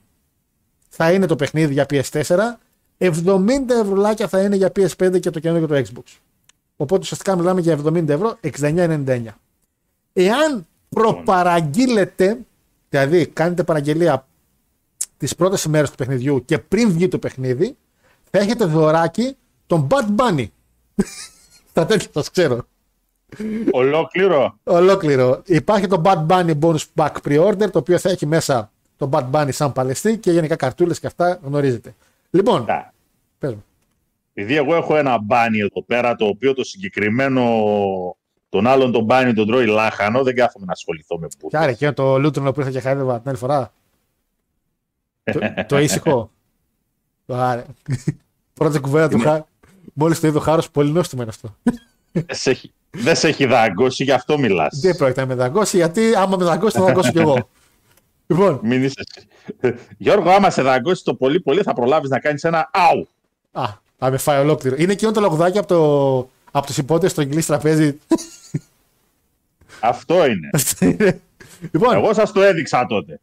Ισχύει, έχουμε. Το έχετε δει ισχύει, όλοι. Ισχύει, το έχεις σηκώσει αγκαλιά. Το γομάρι. Υπάρχει η Deluxe Edition, την οποία θα πάρουμε και εμείς εδώ πέρα σαν εκπομπή, η οποία είναι στα 100 ευρώ για PS5 και περιέχει το Bad Bunny Edition και τα πέντε μελλοντικά DLC που θα βγουν, θα τα πάρετε δωρεάν μόλις βγουν, τα οποία πάντα από ό,τι θυμάστε έχουν απλά παλαιστές πάνω. Δηλαδή να έχουν από 5 το κάθε DLC είναι 5, οπότε μιλάμε για συν 25 παλαιστές ε, μελλοντικά που θα βγουν. Και υπάρχει το Icon Edition, το οποίο έχει απ' έξω, κάνει στα 120 ευρώ, το οποίο έχει απ' έξω ένα cover art από έναν ε, ζωγράφο, τον Rob Scamberger, ο οποίος έχει κάνει τον John Cena, είναι αυτό που βλέπετε στη μέση στις φωτογραφίες οι οποίες υπάρχουν και θα έχει ό,τι έχει προακολουθήσει, δηλαδή Deluxe Edition και το Bad Bunny και θα υπάρχει το Ruthless Aggression Pack, το οποίο θα γιορτάζει τα 20 χρόνια John Cena, το οποίο θα έχει τον John Cena σαν prototype μέσα στο παιχνίδι, δηλαδή όπως να ξεκίνησε. Θα έχει επίσης τον Leviathan, που είναι ο Μπατίστα όπως ξεκίνησε. Και θα έχει επίσης τον Randy Orton και τον Brock Lesnar όπως ήταν στο OVW, Παναγιώτη μου. Ε, Παναγιώτη, στο δύο σε έχασα. Παναγιώτη. Παναγιώτη. Τον πυροβόλησαν. Πάει. Πανάγο. Δεν άντεξε την τιμή. Είδε πόσα λεφτά θα δώσει. 120 ευρώ λοιπόν. Θα επανέλθει. 120 ευρώ λοιπόν και το οποίο περιέχει το Ruthless Aggression Pack. Αυτά βγήκαν μέχρι στιγμής. Τα άλλα τα οποία δίνει είναι καρτούλες και αυτά. Δεν ξέρω αν ασχολείστε με το My Faction και, το, και όλα αυτά. Προσωπικά δεν ασχολήθηκα ποτέ, δεν με ενδιαφέρουν. Αυτό που με στεναχωρεί είναι ότι το παιχνίδι δεν θα έχει κάτι physical, κάτι να αγοράσεις δηλαδή και να σου δώσουν κάτι που δίνανε παλιά, κανένα αντικείμενο, κάτι τέτοιο. Ε, από τη στιγμή που δεν έχουν βγάλει κάτι μέχρι στιγμής τουλάχιστον κάτι τέτοιο. Ε, κάτσε να τον έχω τον Παναγιώτη. Η Παναγιώτης έφυγε. Πάει. Πάει Πανάγος. Από τη στιγμή που δεν έχουμε κάτι τέτοιο. Πουθενά. Εντάξει, Θα, θα επανέλθει πιστεύω. Από τη στιγμή που δεν έχουμε κάτι τέτοιο, θα το πάρω κι εγώ digital, το Deluxe Edition που θα είναι και τρεις μέρες πριν βγει το παιχνίδι, ώστε να κάνουμε το live στο Twitch και να δείτε ώστε να το πάρετε άμα αξίζει ή όχι, όπως κάναμε και πέρσι. Έτσι. Ε, αν δεν βγάλουν κάτι σε physical, είναι πολύ κρίμα που δεν βγάλανε. Μέχρι στιγμής αυτά γνωρίζουμε μόνο για το παιχνίδι όμως. Οπότε προχωράμε. Παναγιώτη, θα σε έχουμε στα κοντά. ε, Παναγώ. Επανέρχεται ο Παναγιώτης, επανέρχεται σιγά σιγά. Το βλέπω ότι επανέρχεται. Λοιπόν, οπότε αυτά για το game. Λοιπόν, Πανάγο, έλα, έλα, έλα, σ' ακούω τώρα νομίζω. Αρχίζεις και επανέρχεσαι. Γιατί. Τα κακά. Περίμενε, περίμενε. Επανέρχεται σιγά σιγά, το ξέρω, το ξέρω. Επανέρχεται, δώσ' του λίγο χρόνο. Είναι η σαβούρα που έχεις για Ιντερνετ. Εντάξει, το ξέρουμε όλοι. Λοιπόν, πάμε στα πολύ γρήγορα στον κύριο Vince, ο οποίος κύριος Vince ε, πριν μερικές μέρες έδωσε κάποια χρήματα σε μια κυρία, την οποία κυρία την ξέρουμε όλοι πάρα πολύ καλά για μια υπόθεση που έχει βγει στη φόρα. Ε, ο μόνος λόγος που το αναφέρω είναι επειδή καθαρά νομικά υπάρχει ένα μεγάλο πρόβλημα εδώ πέρα. Γιατί α, ξεφεύγει λίγο από τα συνηθισμένα, ξεφεύγει λίγο από αυτά τα οποία κάνουμε υποθέσεις και λέμε. Και μιλάμε για την υπόθεση της διαιτητού, κατά το είπα, διαιτητού, ε, η οποία το όνομά της ήταν Ρίτα Τσάτερσον, είπε το 1986 ότι ο κύριος Βίντς δοκίμασε στη λιμουζίνα του ε, να κάνουν oral sex. Δεν θα αναφέρω τι σημαίνει και αυτά, γκουγκλάρετε το. Και όταν αυτή αρνήθηκε, ε, ο κύριος Βίντς τη βίασε. Αυτό έγινε το 1986 στη λιμουζίνα του κύριου Βίντς και μετά από χρόνια που ξαναέχει βγει στην επιφάνεια όλο αυτό, πρόσφατα ο κύριος Βίντς έδωσε το ποσό των 11,75 εκατομμύριων δολαρίων ώστε να λήξει όλη αυτή η υπόθεση και η κυρία τα δέχτηκε. Η κυρία κιόλας στην αρχή είχε ζητήσει κάποια παραπάνω και ο κύριος Βίντς έδωσε τα άλλα. Παρότι αρνήθηκε ότι δεν έχει υπάρξει κανένας βιασμός, απλά λέει εδώ πέρα στο άρθρο ότι θέλησε να τα δώσει ε, settle the case solely to avoid the cost of litigation. Δηλαδή να γλιτώσει το, τα έξοδα της, αντι, της αντιδικίας και όλα αυτά. Α, επανήλθες. Ναι, Ναι, επανήλθες. Εντάξει, είσαι ok. Okay. τα καταφέραμε. Ε, Μόλις έλεγα για τον Vince, ο οποίος έδωσε 11,75 εκατομμύρια. Άκουσα, άκουσα, άκουσα, άκουσα. άκουσα. Έλεγα το προλάβω, ρε. που- Εντάξει. Να κάνω μια ερώτηση, μια ερώτηση μόνο, να κάνω νομικά. νομικά. Λες ότι θα πληρώσεις λεφτά για μια κατηγορία βιασμού, έτσι, μόνο και μόνο για να μην συνεχίσουν τα έξοδα και συνεχίσει η πάρλα για την αντιδικία και όλα αυτά. Δεν δείχνεις, δεν αποδέχεσαι εν τέλει όμως ότι τη βίασες.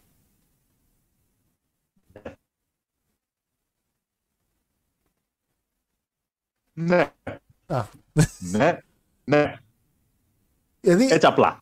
γιατί μετά μην βγει η καθεμία και να πει και εμένα με βίασε. Δώσε μου 10 εκατομμύρια. Γιατί πάρα, μα πάρα πολύ απλά στην προκειμένη περίπτωση μάλλον κάτι βρωμούσε, ενώ στις υπόλοιπε. Γιατί η συγκεκριμένη κυρία τότε είχε κάνει και έναν αλφαντόρο. Ναι. Δεν είναι μόνο ότι από τις έως μηδενικές γυναίκες διαιτητής που υπήρχαν ε, τον καιρό εκείνο. Αν υπήρχαν άλλες. Είναι η πρώτη, παγκοσμι... είναι η πρώτη παγκοσμίως. Ήταν και πανέμορφη. Ε, οκ. Έχουμε άλλα γούστα. Αλλά οκ. Με τα δεδομένα του 86, Ξέρεις ποια μου, γκομενάρα. ποια μου θυμίζει. Ποια είναι εκείνη η ξανθιά που έπαιζε με το Στάθη Ψάλτη συνέχεια; Καίτη Φίνου. Καίτη Φίνου, ναι. θυμίζει Καίτη Φίνου. Αυτό. Οκ.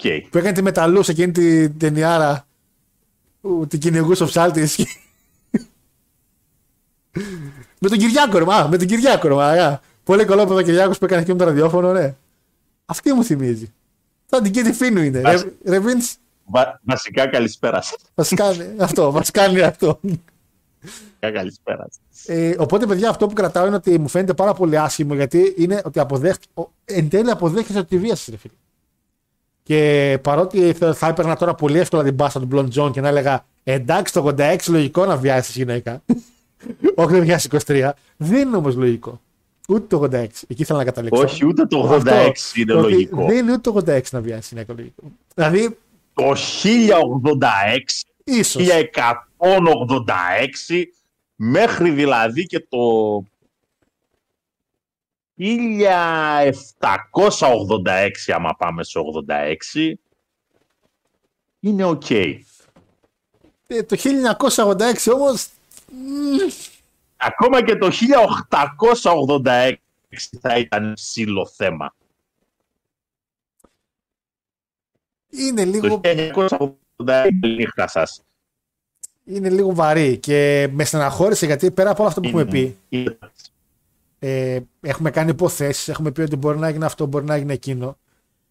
Ε, αυτό ουσιαστικά είναι μια κυνική του αποδοχή. Γιατί ακόμα και για την δολοφονία της γυναίκας του Σνούκα που λέμε για το Κασίν, το Κασίν και το Κασίν που έγινε, είναι πάλι κάτι, ένα γεγονός το οποίο λες, εντάξει, δεν ξέρουμε ακριβώς, το λένε επειδή εν τέλει αποδείχτηκε, αλλά, οκ, αλλά εδώ το αποδέχτηκε ο ίδιος.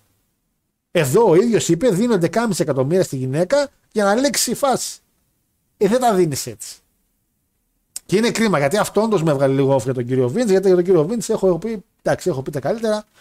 Είναι λίγο παράξενος άνθρωπος, παράξενη προσωπικότητα, αλλά αυτά που γίνονται τώρα τελευταία είναι το λιγότερο ε, άθλια για τον κύριο Βίντς. Και είναι κρίμα. Είναι κρίμα. Παναγιώτη μου, είσαι εδώ; Ναι. Είσαι εδώ. Ωραία, σε ακούω. Ε, Ε, αυτό ήθελα να αναφέρω για τον κύριο Βίντς. Θα προχωρήσουμε στο ρο ώστε να μπορέσουμε να πάμε και στο Royal Rumble. Θα πάμε βασικά στο chat. Πάμε βασικά στο chat. Λοιπόν. Ε, Άντε να πάμε. λοιπόν, που ήμουνα. Ε, εγώ πιστεύω θα έρθει ο Ροκ, λέει γι' αυτό και ανακοίνωσαν τον Κόντι, λέει ο Παναγιώτης. Ε, καλησπέρα από Τρίπολη, λέει ο Τζονά. Ποια Τρίπολη, αγόρι μου, όποτε- όποτε βλέπω ότι θέλετε από Τρίπολη, η ψυχή μου πιάνεται. Πώς ζείτε εκεί πέρα. Λοιπόν, κύριε Παναγιώτη, λέει αυτό που σου έστειλα στο Messenger, καταλάβατε ποιο μωρό ήταν. Λέει ο φίλος ο Βασίλης. Δεν ξέρω τι μωρά λέτε, δεν ξέρω τι λέτε. Τι επικίνδυνα είναι αυτά.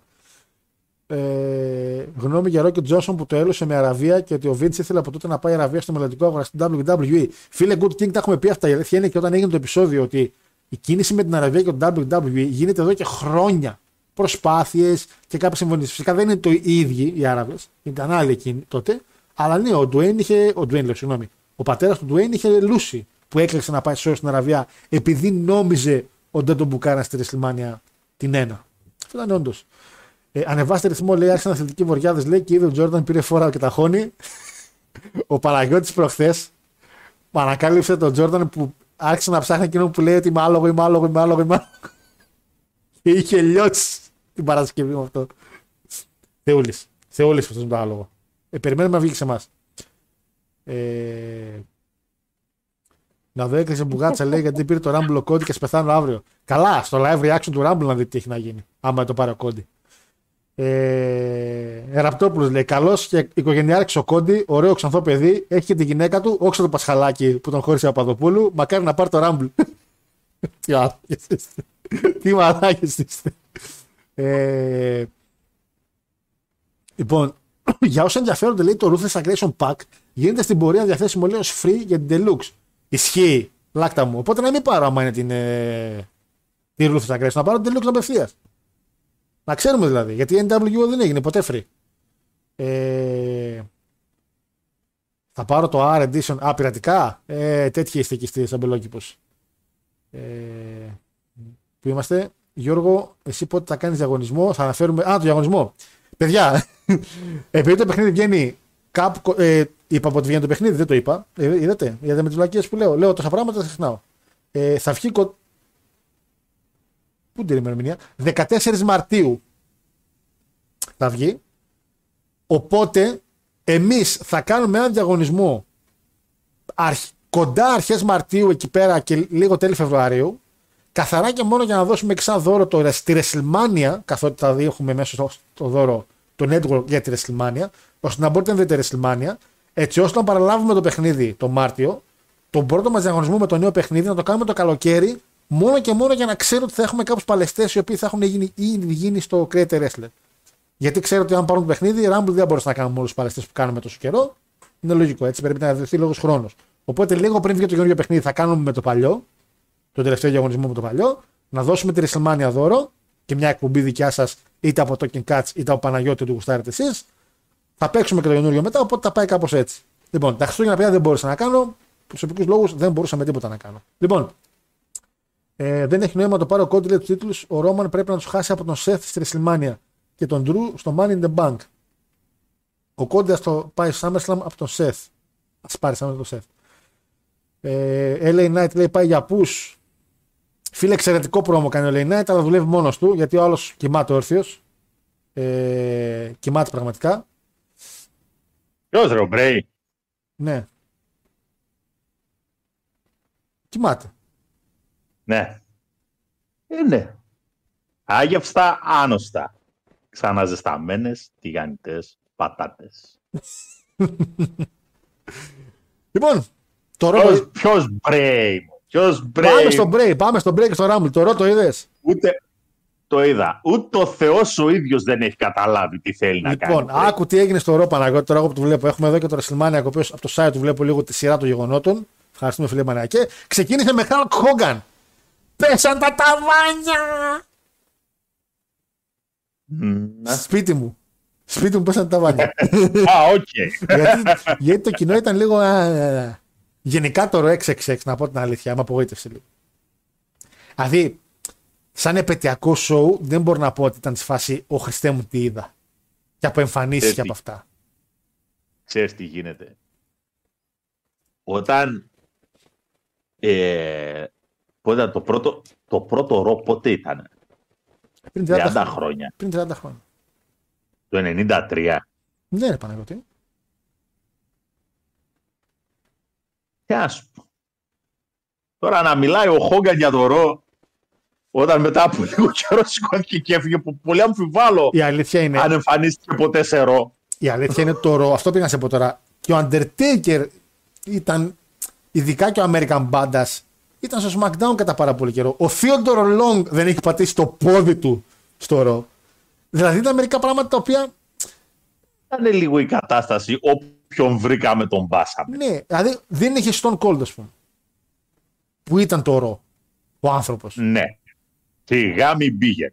Δεν είχε στον Mick Foley, που πήρε τη ζώνη στο ρο και έγινε παντζουρλισμός. Που χάρη στο Mick Foley πήρασαν τα ratings. Και δεν το λέω ειρωνικά αυτό. Μμμ. Το Όχι, δικό- έτσι έγινε. Έτσι έγινε. Δηλαδή, ξεκίνη, καταρχήν ξεκίνησε με το Bloodline και το δικαστήριο. Εξαιρετικό segment, το χάρηκα, μ' άρεσε. Υπήρξε πολύ γκρίνια και δεν ξέρω αν έχει να κάνει με το τελευταίο επεισόδιο που έγινε στο Young Rock αυτό, γιατί κράτησε το segment πολύ παραπάνω από ό,τι έπρεπε. Το τραβήξαν παραπάνω από ό,τι έπρεπε και το steel cage το οποίο ήταν να γίνει το ακυρώσανε. Και βάλανε και καλά οι damage control μπήκαν και χάλασαν το match. Το steel cage ήταν να γίνει κανονικά. Ε, και το λέω αυτό με τη σειρά γιατί στο τελευταίο επεισόδιο Young Rock είναι το ladder match Triple H Rock και ο Vince γυρνάει, έχει παράπονα με τον Patterson. Ε, με τον Patterson λέω. Με τον, ε, α, με τον Patterson, καλά λέω. Από τον Rock, ο οποίος στα πρόμο του επι, επιδεικτικά και επίτηδες καθυστερεί παραπάνω στα πρόμο του και τον γκρινιάζουν. Και ο Vince του λέει: Εντάξει, έχεις τον κόσμο, θα σε πάω για push, αλλά μην ξαναδώ να μου πηδάς τον χρόνο. Δεν είσαι μόνος εδώ πέρα. Και βγαίνουν άμεσα με τον Triple H και ένα μάτσο το οποίο είναι 15 λεπτό το κάνουν 20 και πηγαίνει backstage και αντί να τον ξεχέσουν γιατί ο Πάτερσον τον ξέχεσε, ο Vince του λέει συγχαρητήρια. Δηλαδή, δεν ξέρω αν ο Ρόμαν είπε Α, το είδα στο Ρο, Young Rock, θα κάνω το ίδιο. Α κάτσουμε παιδιά παραπάνω, θα πάμε καλά. Δεν με ακουμπάει κανείς. Δεν ξέρω αν έγινε ή έγινε κατά λάθος. Αυτό δεν το ξέρω. Σ' άρεσε το segment, εμένα μου άρεσε πάρα πολύ. Ναι, το segment ήταν, ναι, ήταν πολύ καλό. Ήταν πολύ καλό και ακόμα καλύτερο θεωρώ και το match Παναγιώτη που έγινε μετά. Απλά τώρα έχει γίνει λίγο ένα ψιλομπάχαλο ποιος είναι, τι είναι εκεί πέρα. Αλλά τέλος πάντων, οκ. Νομίζω κάνουν πολύ καλή δουλειά. Και το ότι κρατήσανε segment τα οποία δείχνουν ότι ο Sami και καλά δεν ήταν με το μέρος τους και πήγε ο Jey και λέει: Όχι, παιδιά, έχω και μερικά που είναι με το μέρος μας και δείξαν και εκείνα. Ποιος κούγιας τώρα. Ποιος κούγιας, ρε; Ε, ναι. Λοιπόν, Ούσο εναντίον Judgment Day. Πάρα πολύ καλό match. Ο κόσμος ήταν πολύ μες στο match. Ε, κάποια στιγμή έχουμε το κομμάτι που τραυματίζεται ο ένας Ούσο και είναι ο Σάμι και παίρνει τη θέση του. Πολύ ωραίο reaction του κόσμου. Πολύ ωραίο το storytelling εκεί πέρα. Μετά έχουμε LA Knight. Κόβει ένα πρόμο. Και σκάει μύτη ο Kid Rock. Ναι, ναι, ναι, με την τραγουδί. Λέω, ξέρει, Kid Rock ή Limp Bizkit; Όχι Kid Rock. Ή Kid Rock ή Limp Bizkit, ένα από τα δύο. Θυμήστε μου λίγο ποιο είναι. Και ακριβώς θα ήταν που θα ήταν πολύ καλύτερο να μπει ο Theodore Long. Ε, τι έκανε όμως, έπρεπε να κάνει τακτήμο Theodore Long μετά. Να τον έλε... Όχι, να τον έλεγε Έχεις μάτς με τον Άντε, Undertaker. one on one, one thing. Ε, βέβαια, η απορία Παναγιώτη μου και θέλω εδώ και το κοινό να απαντήσει είναι μία. Μόλις δεις φωτογραφία, βλέπεις βασικά; ναι. Ωραία. Μόλις δεις φωτογραφία γιατί θα αλλάξεις τώρα. Τι είπε; Ο, ο Τέκερ στον Μπρέι. Λοιπόν, στη δεύτερη την περίπτωση βέβαια είναι ο, ο security προσωπική ασφάλεια του George Bush Jr. που του λέει Μεγάλος. ότι a nation is under attack και ο άλλος κάθεται και κοιτάει τον ουρανό με τα άστρα. Είναι 11 Σεπτεμβρίου νομίζω, έτσι. Ναι, ναι, Ναι. ναι. Εκείνη την ημέρα ο George ε, ήταν επίσκεψη σε ένα σχολείο. Γίνεται ό,τι γίνεται στη Νέα Υόρκη. Πάει ο άλλος του λέει, κύριε πρόεδρε, λέει, το έθνος δέχεται επίθεση και ο άλλος κάθεται και κοιτάει τον ουρανό με τα αστέρια. Ε, εντάξει, φίλε, τι να απαντούσε εκείνη τη στιγμή; Τι προεδράρα είσαι, ρε φίλε. Εκείνη την ώρα ξέρεις σηκώσει πάνω και λες: Ε, παιδάκια, συγγνώμη, αλλά η δουλειά ενός προέδρου δυστυχώς δεν σταματάει ποτέ και φεύγεις τρέχοντας.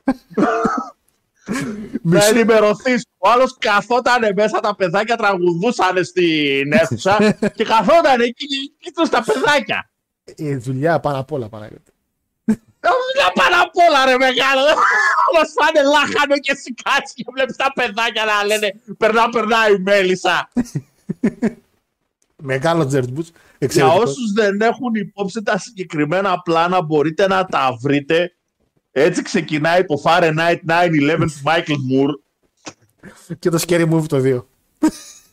για, για τελείως διαφορετικούς λόγους. Ε, Για κάποιο λόγο, τέλος πάντων. Παιδιά, δεν υπάρχει αυτό το πράγμα. Όσον αφορά τώρα το τι μπορεί να είπε ο Taker στο Bray, εντάξει, Έχω μερικά μηνύματα. όταν είχατε τη δυνατότητα Πες τα ρε Παναγιώτη. το 2015 Πες. τα. που ο Μπρέι είχε το hype, που ο Μπρέι πήγαινε πατητός με το faction, να γίνει εκεί πέρα ένα ωραίο μπρούκλικο passing the torch από τον Taker, Δεν έγινε. πίτσες. Πίτσες. Πεπερώνε. Πιτσούλες. ε, λένε εδώ. Ο 15. Και τώρα, και τώρα αυτό που, σου, που λέμε, που λέγαμε και πριν. Αυτό βέβαια εντάξει.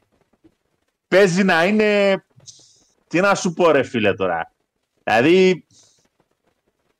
Ξαναζεσταμένες πατάτες σε προχθεσινό σάντουιτς Πω, αηδία. τίνκα στη μαγιονέζα. Αηδία. Δεν μπορείς να φανταστείς πόσο γιατί αυτό το πράγμα που σου περιγράφω το έχω φάει. Αηδία, επαναλαμβάνω. Λοιπόν, ε, λένε εδώ πέρα το είπε, δεν κάνεις το wrestling, φύγε. Ε, σάπα αγωταντήσει Πιθανό. σάπα αγωταντήσει με το άσο παντελόνι. Καταρχήν, άντρας που φοράει λευ- ναι. λευκό Ε. παντελόνι, τελείωσε. Τελείωσε. Τα, Τελείωσε. Τελείωσε. Τελείωσε. Πήρε ο Μάριος λευκό παντελόνι, ρε. Πήγε μόνος του, αντρικά μια μέρα ξύπνησε και είπε: Θα πάω να κάνω αγορές. Και αγόρασε άσπρο τζιν. Αν ήταν γιος μου, τον πετούσα στη θάλασσα. Μαζί με τον τζιν. κάνε πρώτα γη. Θα κάνω, αλλά αν φορέσεις λευκό τζιν, θα, το- θα, θα τον δέρνω με το λευκό τζιν. Θα το δέρσω, θα το βρέξω, θα το δέρσω και το βαράω με αυτόν. Δεν θα φοράτε άντρες λευκά τζιν. Δεν θα, φορά, δεν θα φοράτε λευκά μπαντελόνια. Δεν είστε παγωτατζίδες, δεν έχετε κάνει μπογκατζίδε. Μην φοράτε λευκά μπαντελόνια. Ο Σεφ φόρεσε Για. Στη WrestleMania και ήταν σαν σπέρμα είχε βγει. σαν σπερματοζωάριο ήταν, το θυμάσαι; Το θυμάσαι που είχε βγει σκηνή τη WrestleMania και ήταν λες και βλέπουμε έναν ζυγωτό να πούμε να προχωράει. Αυτό γιατί το ακούω τώρα. Έχεις λευκό παντελόνι τώρα φοράς; Νιώθει άσχημα. Όχι, φόρμα φοράω. Έτσι πάει. Ε, Kid Rock λέει American Banda στο τραγούδι και έχει μέσα Sad But True από Metallica. Έλα, να κάνουν και τέτοια. Μπράβο. Ε, Α, παρεπιπτόντως, παρακαλώ. τώρα που έφαγα φλασιά, μιας και είπε από Μετάλλικα ο τέτοιος. Ρε Αναστασία, να σε ρωτήσω κάτι. Οχ. Η Σάσα, γιατί πήρε τη μουσική από το Jump Jump των Chris Cross; Και είπαν ότι ό,τι λογάκια λένε τέλος πάντων. Γιατί; Μην τη βάζεις δύσκολα. Σε παρακαλώ. Μην τη βάζεις δύσκολα. Θα με πεθάνετε και εμένα. Λοιπόν, κάτσε να προχωρήσω λίγο το ρο, το οποίο μετά είχαμε το Steel Cage, το οποίο δεν έγινε ποτέ γιατί τράβηξε πάρα πολύ το δικαστήριο του κυρίου Σάμι. Δεν ξέρω που θα καταλήξει αυτό. Μετά είχαμε ένα επικό segment γιατί είχαμε DX. και Κερτάγκλι. Ξέρεις γιατί θα πνιγείς; Γιατί; Γιατί ξέρεις ότι λες ψέματα. Όχι, από την κακία μου τώρα. Ήτανε, ήτανε επίκος καταθλιπτικό, έτσι. Ήταν να σου πω κάτι. Θυμάσαι το Raw 25 που ήταν στο Old School Raw και κάνανε πρόμο με, την F- με τους FTR τότε νομίζω; Πρέζι. Ναι, Ε, τα ίδια παντελάκια μου, τα ίδια παντελή μου ήταν. ναι. Γέροι που θέλουν να κάνουν. σαν να βλέπω τσαμάν. Που δεν με χαράνε ραδιοβίλα, αλλά ώρε-ώρε είναι σαν να, σαν να βλέπω παππούδες να είναι λίγο. Εντάξει, φτάνει, παιδιά. Δώστε κάπου αλλού το moment. Γιατί σε κάποια παλιότερα Raw, κάτι Raw homecoming και αυτά, ε, δίνανε ευκαιρία στα παιδιά που είναι τώρα. Τώρα, ας πούμε, ο Γκούντσα Εντάξει, και θα μου πεις, χαρό, βγήκανε μετά Imperium, τους την είπανε καλά και άλλοι βγάλανε μετά Seth Rollins και Street Profits. OK. Ο Theodore Long δεν ξέρω γιατί βγήκε, ο Kurt Angle δεν ξέρω γιατί έγινε διαιτής. Επισημοποιήσει το μάτι. Δηλαδή, έτσι όπως το λέγανε, ήξερες από την αρχή ότι ναι, εντάξει, ωραία. Άντε, βγάλτε τον Long να τελειώνουμε. Το ήξερες, το καταλάβαινες.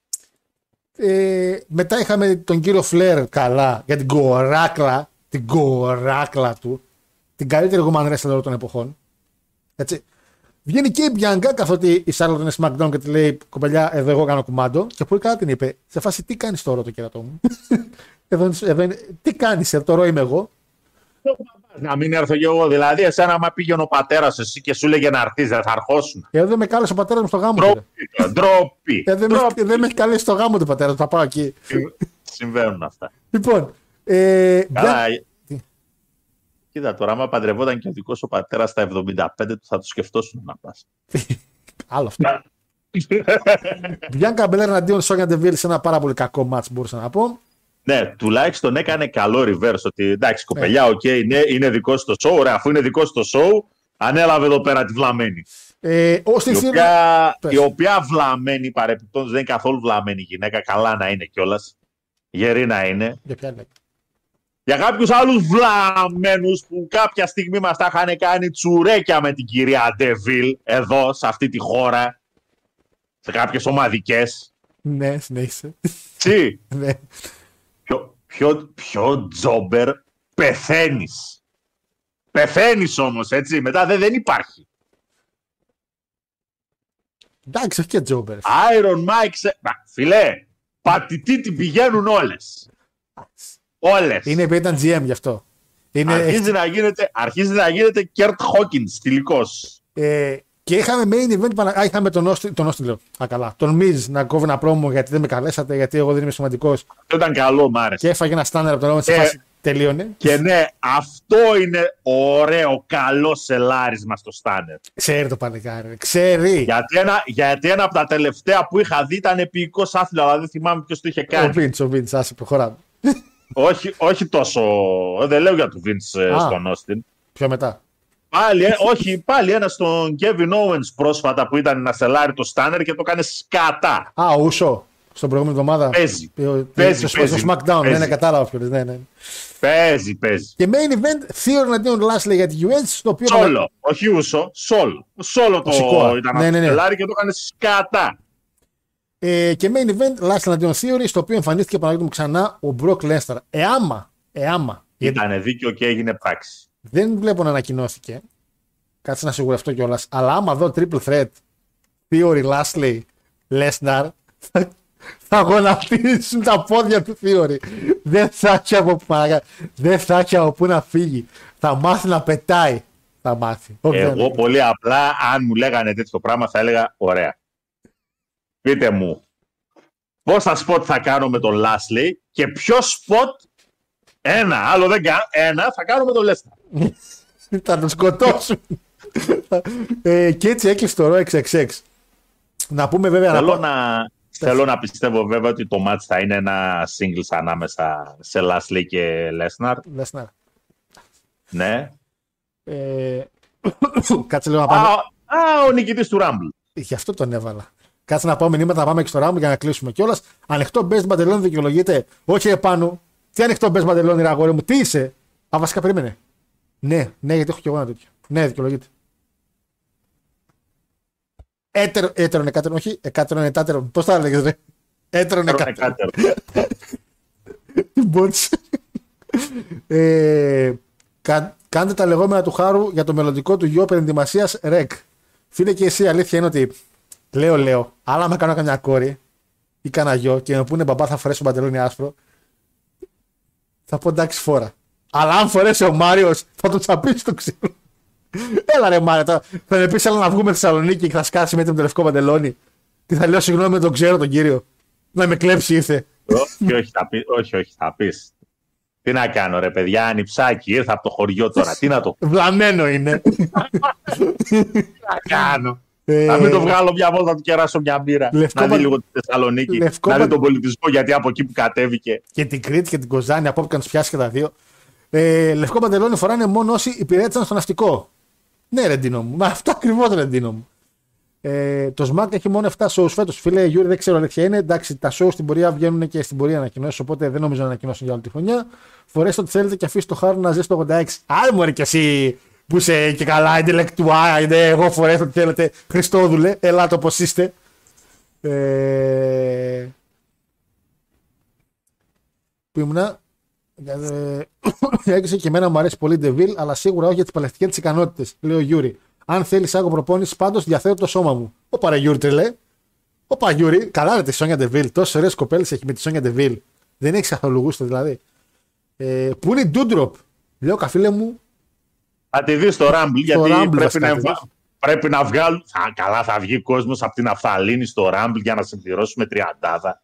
Ε, ανακοίνωσε πριν λίγο Τόνι Καν αύριο στην Dynamite θα παλέψουν Jay Lethal με τον Mark Briscoe. Ναι, ισχύει για προς τιμή του. Προς τιμή του Jay Briscoe, ισχύει θα κάνουν match. Ε, βέβαια τώρα είπατε για Τόνι Καν δεν θέλω να το αναφέρω, δεν θέλω να ασχοληθώ παραπάνω με το κομμάτι αυτό.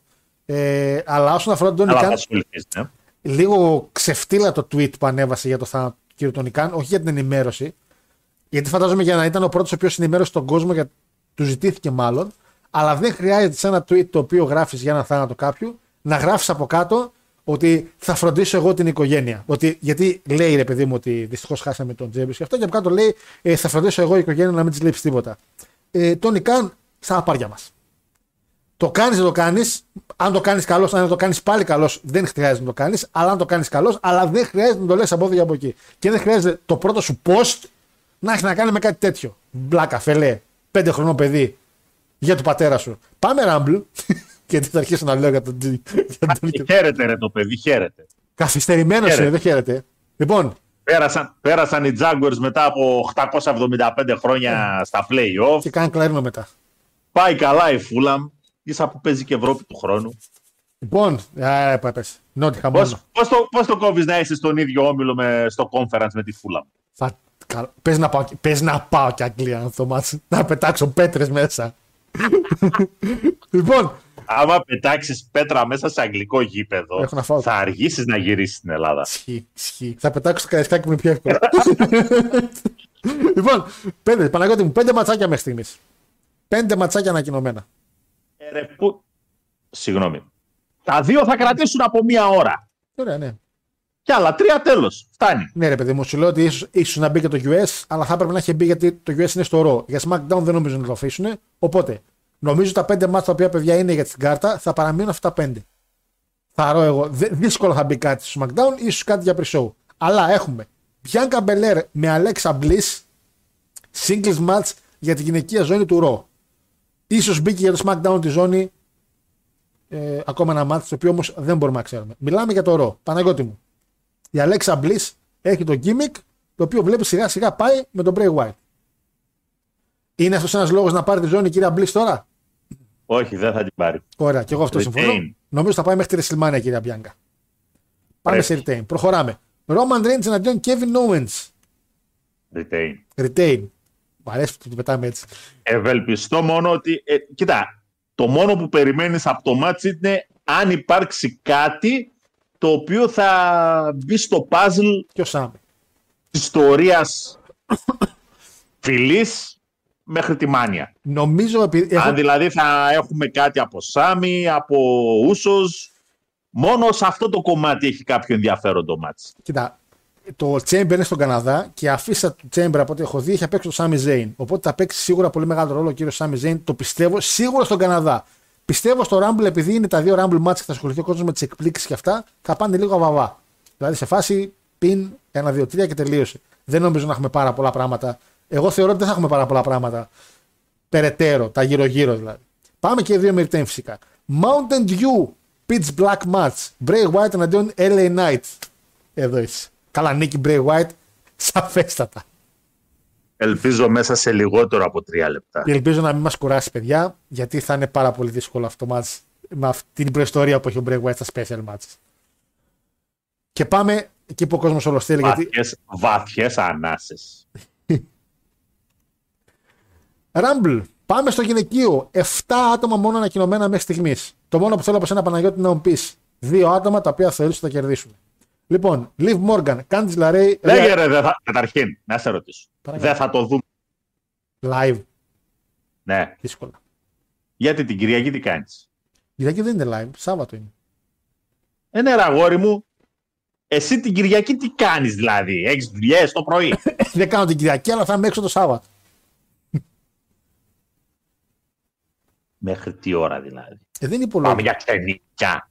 Όχι, αλλά άμα γυρίσω εγώ στη μία σιγά μην κάτσω το Rumble μετά. Α, κατά. Ε, Τέτοιος δεν το είχα είναι. στο νου μου ότι το δούμε. Περιμένει, αλήθεια. περιμένει, ο Vince, περιμένει ο Vince τώρα. Από τέτοιους πελάτες περιμένει.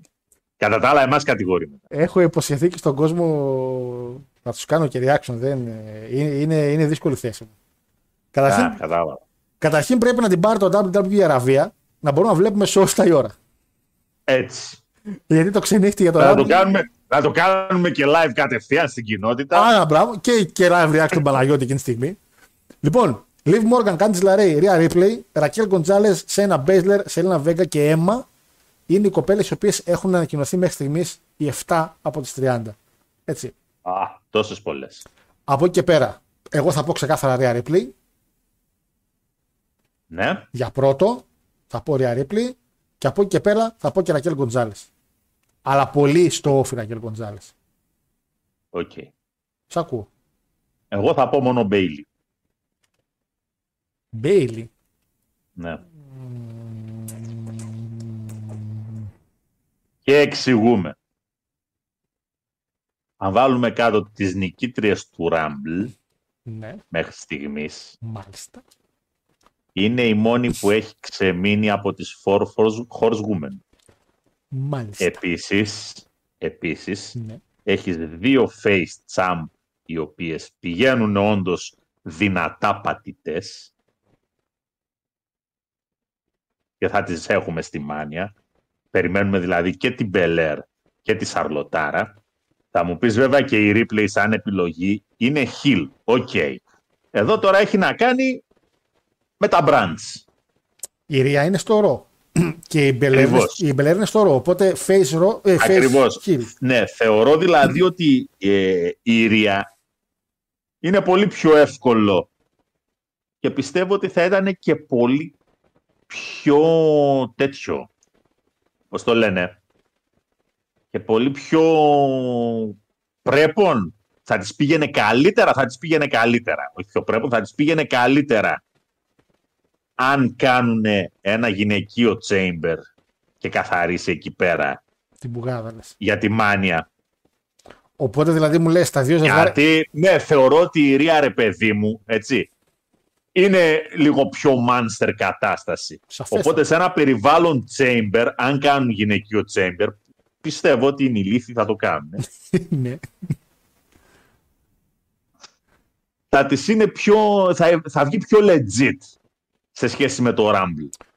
Οπότε μου λες για ζευγάρια. Γιατί στο, ναι, ρε φίλε, γιατί στο Rumble η Bailey θα έχει το πλεονέκτημα ότι θα έχει και τις άλλες τις δύο τις ζαβές. Damage control, ναι.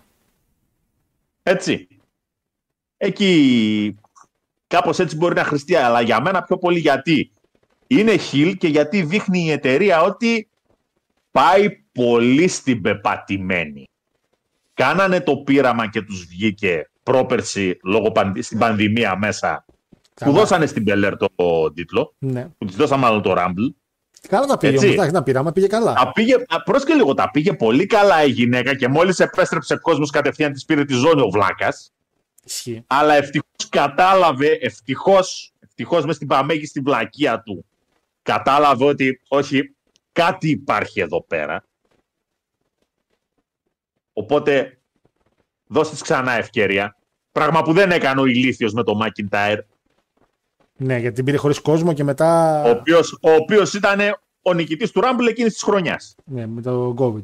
Οπότε δηλαδή με αυτή τη λογική μου Το λες, 20. μου λες Το τα, 20. τα ζευγάρια θα είναι για Ρο, Ρία και Μπιάνκα και για το SmackDown Bailey με Rumble εναντίον Charlotte για WrestleMania. Όχι, με- πάω μόνο με Bailey. Ε, θα πάει... Α, ναι. Αυτό είναι. ναι, αυτό, ναι, λέω, ναι. αυτό λέω, Ε, ναι. ναι, πιστεύω ότι θα μου πεις που θα χωθεί η Μπέκη. Μάτς με τη Ρόντα Υπάρχει μπορεί να κάνει. λόγος. Ένα μάτς με τη Δεν Ρόντα. υπάρχει, λόγος, δεν υπάρχει λόγος να βιαστείς. Ακριβώς. Μάτς με τη Παίζει Ρόντα και, στη αυτό. WrestleMania. Θα ήταν πολύ καλό. Παίζει και αυτό. Λοιπόν, οπότε ο Παναγιώτης πάει με την Bailey, εγώ πηγαίνω με την Ρία, σαν δεύτερη, εγώ όταν λέω δεύτερη, όχι απλά δεύτερη, θεωρώ σαν, ε, πώς λέγεται ρε παιδί μου, ε, Wild Horse. Θα έλεγα τη Ρακέλ. Wild card, ρε. Wild horse. Έχει Wild Horse, ρε Παναγιώτη. Wild card. Άστα τα άλογα, εσύ μην ασχολείσαι με τα άλλο. Αφού είναι σαν αλόγατο είναι. Δεν έχεις καλές σχέσεις με τα άλογα. Δεν έχω η αλήθεια είναι. Ε, Και πιθανότατα να έχει δει την εκπομπή ο άνθρωπος και σου λέει Άσε, μην πάρω εκεί τηλέφωνο και αρχίσω να λέω Είμαι άλογο, άλογος». είμαι άλογο. Ο άλλος 13 έχει καθαρίσει. φοβάται, φοβάται να και πάρει εμείς θα τηλέφωνο. βρεθούμε στα θυμαράκια. Ισχύει, μαλάκα. Για πες για δεύτερη. Για δεύτερη επιλογή replay.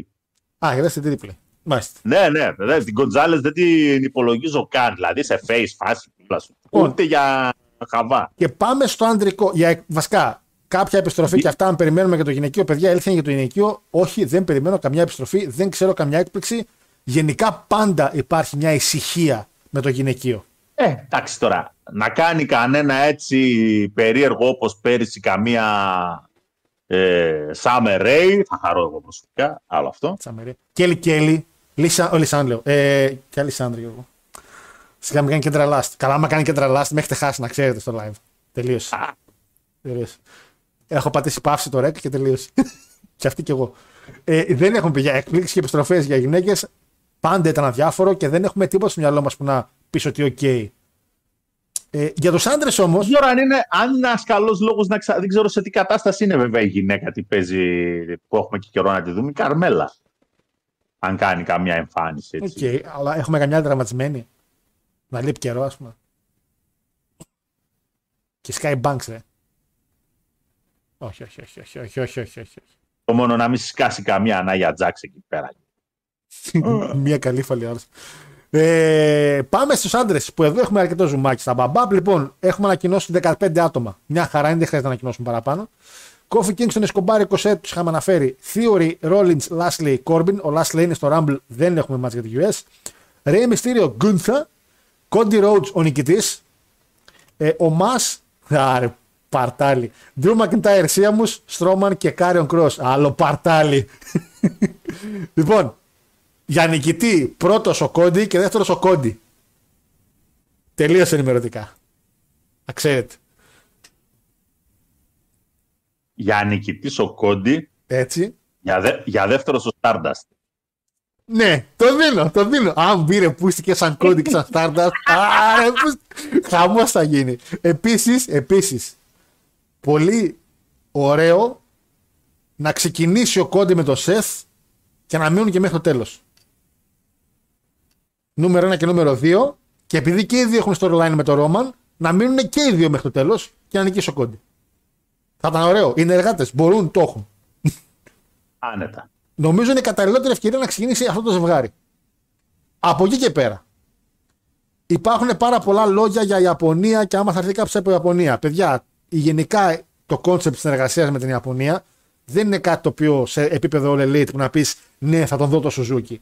Αυτά είναι πάρα πολλές εικασίες. Τα πιο πιστευτά πράγματα Παναγιώτη μου είναι ο κύριος Σάλντι, ο κύριος Νικάλτη, ο οποίος έχει φύγει εδώ και πάρα πολύ καιρό από το NWA και είναι του γαμπρού άτομο το οποίο του γουστάρει τέτοιου είδους παλαιστές. Είναι ο Νικάλδης.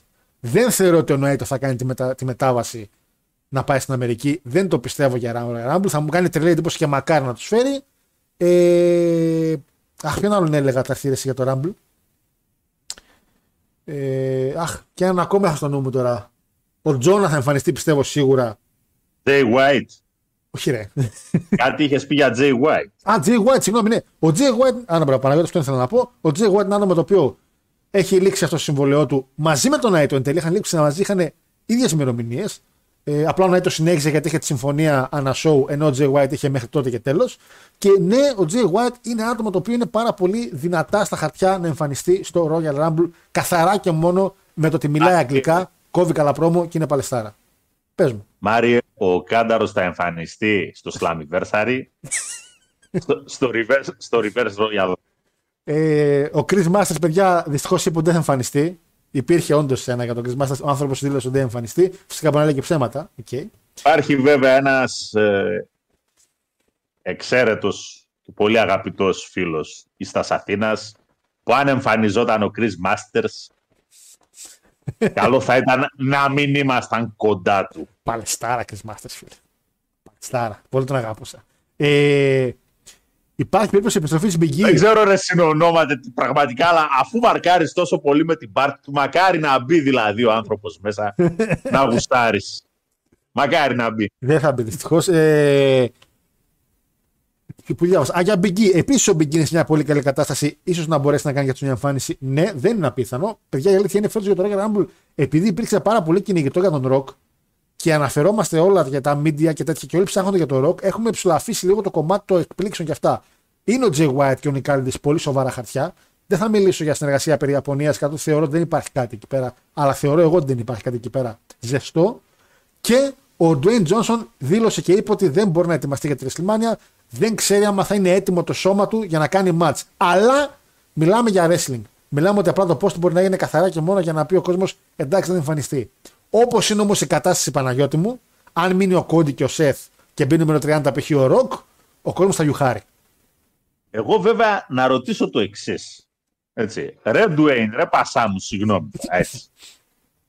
Μπήκε σήμερα ο. Μπήκε χθες μάλλον ο Τέικερ. Έκανε ένα τσόξλαμ ο άνθρωπος. Να είναι καλά ο Παλίκαρος ο... Ο Ελεϊνάιτ. Ο Ελεϊνός, ναι. Ο Ελεϊνός λέει. Δεν τράπηκε ο Τέλος πάντων. Πηδάει. το σελάρι μια χαρούλα. Είδαμε μια... Φαίνονταν δηλαδή ότι ο Τέικερ πλέον, εντάξει, έχουμε αρχίσει λίγο και μας αμπουκιάζουμε λίγο παραπάνω. Ε, ναι, ρε. Έτσι. Ε, ναι. Καλά κάνει ο άνθρωπος τελείως. Ε, αυτό φυσικά. Λήξεις. Λήξεις έλεος δηλαδή μέχρι πότε.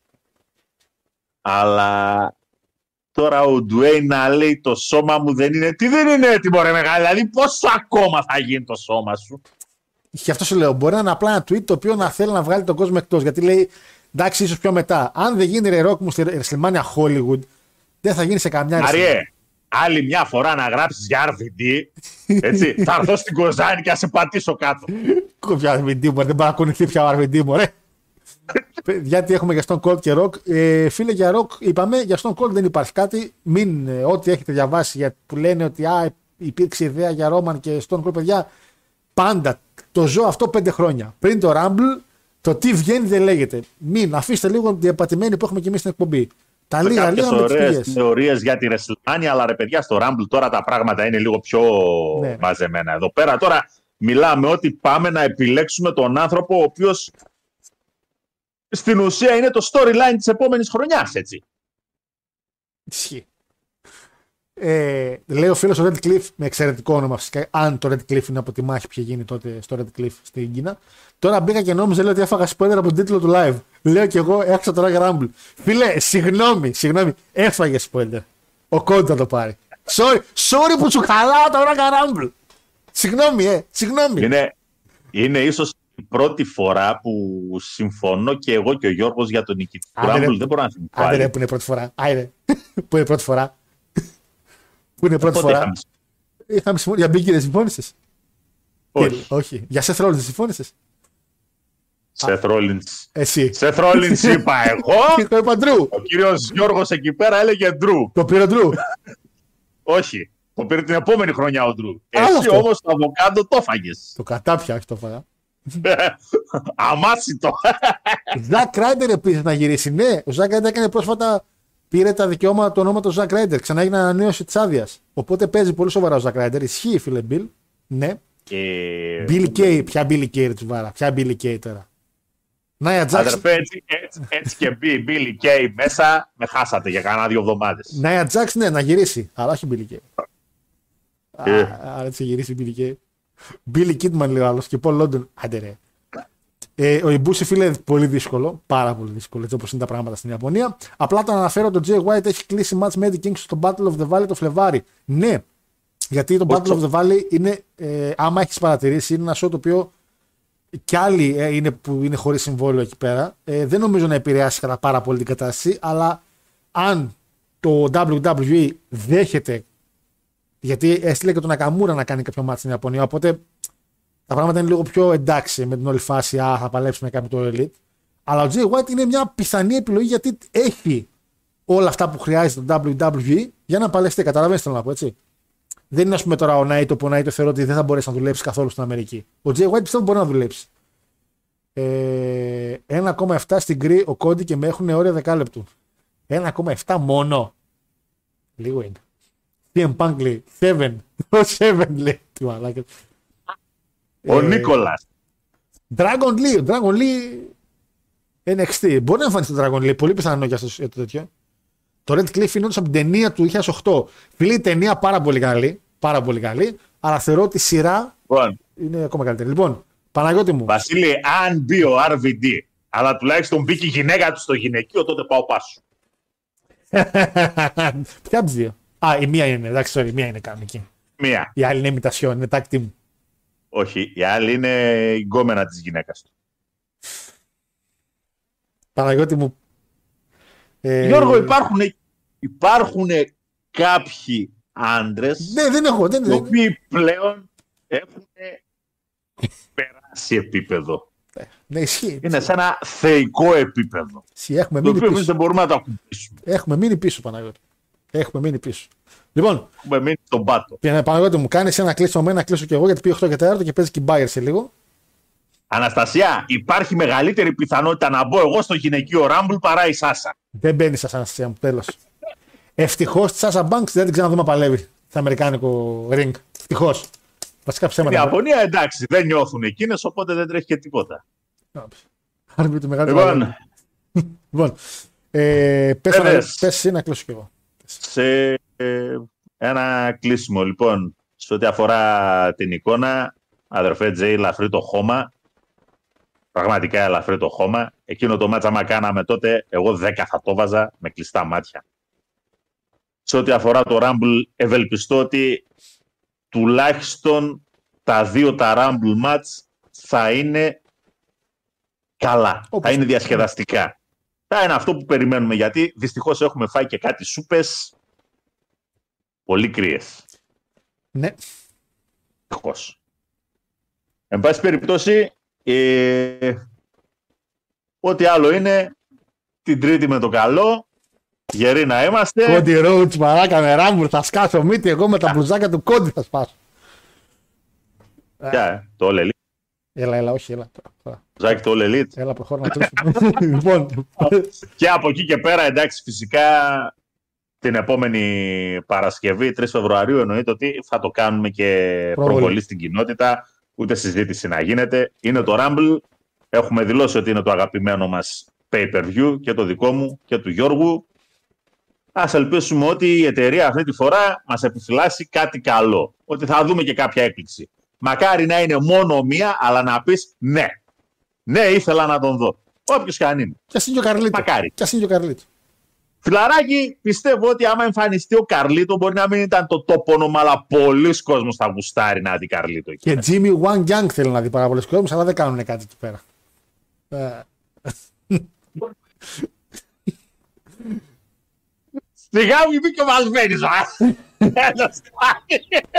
ε, τώρα να μπει ο Βαλβίνη με αυτό που τρέχει ο Vince, λίγο. Άντε. Άντε. λίγο επικίνδυνο. Ε, εντάξει, μετά είναι αυτό που λένε είσαι προκλητικός. Ε, Είστε ναι, προκλητικός, θες- θες να κύριε. κάνεις.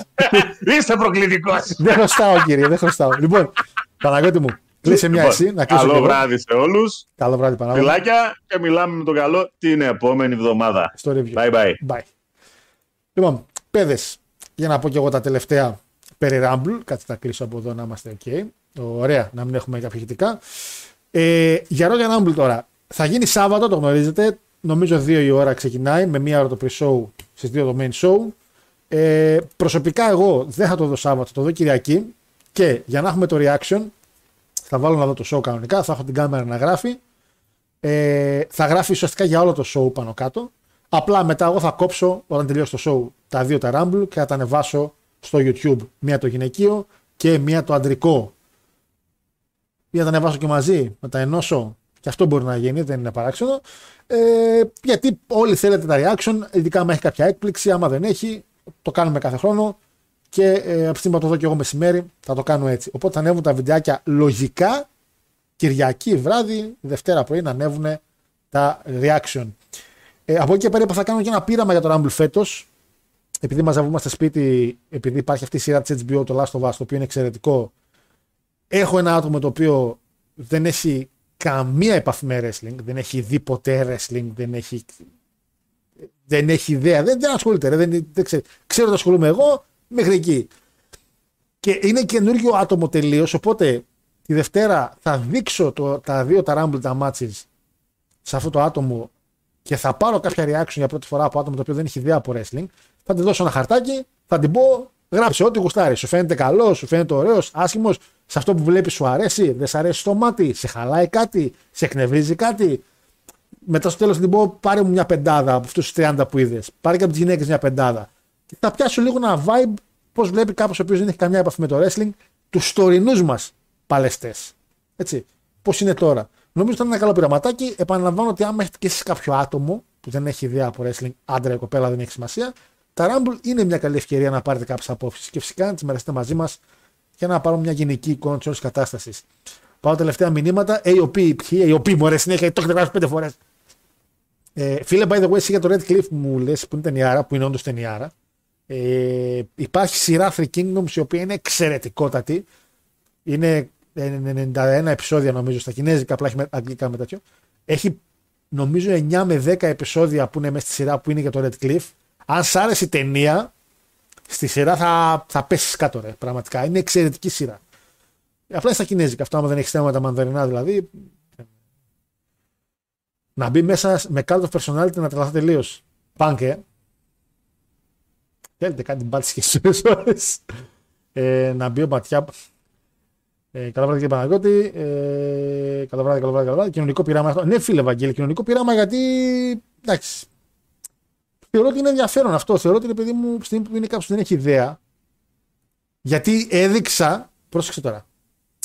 Έτυχε να βλέπω όταν μπήκε την προ, προ-προηγούμενη Δευτέρα να δούμε το πρώτο επεισόδιο Last of Us και έτυχε να βλέπω εκείνη τη στιγμή ένα entrance του Ναΐτο στην Ιαπωνία και μετά κάτσα και έβαλα λίγο το Omega.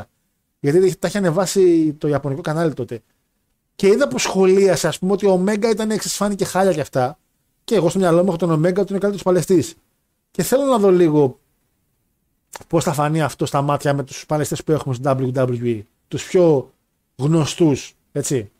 Λοιπόν, κάτσε να βρω και το theme του Jay Briscoe γιατί θέλω να κλείσω φυσικά με Jay Briscoe το theme. Είναι απόλυτα λογικό. Και να πούμε ότι μπορείτε να πάτε να παίξετε από τώρα τον Golden Nick του Roger Rumble και την Bayer σε λίγο over 3,5 ή άσο και over 3,5 έτσι. Ε, και παίζει και η Λάτσιο νομίζω. Λοιπόν, οπότε εμείς θα πούμε την ε, διπλάσια. Και...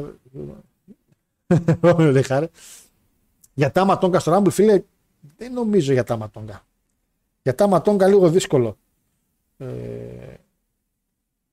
ε, ναι, λάκ, θα πρέπει να το πληρώσω. Το NWO, παρότι έχω Deluxe Edition, δεν μου τη δίνει δωρεάν εμένα. Και είναι κρίμα γιατί μερικούς παλαιστές για να τους κατεβάσω έπρεπε να έχουν την NWO Edition. Απλά τώρα, ρε φίλε, η Ruthless Aggression Era. Εντάξει, άμα κερδίσω κανένα στοίχημα πάλι, κανένα φρουτάκι τρελό όπως την άλλη φορά που κατέβασε πολλαπλασιαστέ και τα είδαμε όλα. Θα το πάρω 120 εννοείται. Αλλά αν δεν έχει κάτι να πιάσει στα χέρια σου physical, όπως είχαμε αγοράσει τότε και είχε τα, τα αυτόγραφα του Edge και αυτά. Ε, τώρα τι να το κάνεις, ας πούμε, κατάλαβες. Τζάμπα το τέτοιο. Λοιπόν, ε, λοιπόν, αυτά για να κλείσουμε. Πέδε, Cody Rhodes, πραγματικά το ξέρω και το εύχομαι και η επόμενη εκπομπή θα λέγεται το εκλεκτός. Κάντε like όσο γουστάρετε. Θα περιμένετε κάνα δύο ώρακι, τριωράκι για Spotify, Bot Vista όπως λέγεται και το Buzzfeed που θα ανέβουν και στο Facebook όσοι θέλετε για podcast. Μεγάλος Τζέι Μπρίσκο πραγματικά πολύ κρίμα. Κλείνουμε με Τζέι Μπρίσκο όμως γιατί το αξίζει και νομίζω ότι ήταν πάρα πολύ στενάχωρο το γεγονός και αν δεν είχαμε το Rumble και όλα αυτά θα ήμασταν πιο βαριά μες στο όλο θέμα. Ευτυχώς ξεχαστήκαμε λίγο με την όλη κατάσταση. Καλό βράδυ. Καλό ράμπλ να έχετε. Να περάσετε υπέροχα. Και τα λέμε την άλλη Τρίτη από το στούντιο λογικά, άμα δεν είναι κατακλυσμό πάλι, με τον μεγάλο κόντι νικητή του Ράγερ Ράμπλ. Δεν θα το πάρει μαλάκα και. Sky, boy.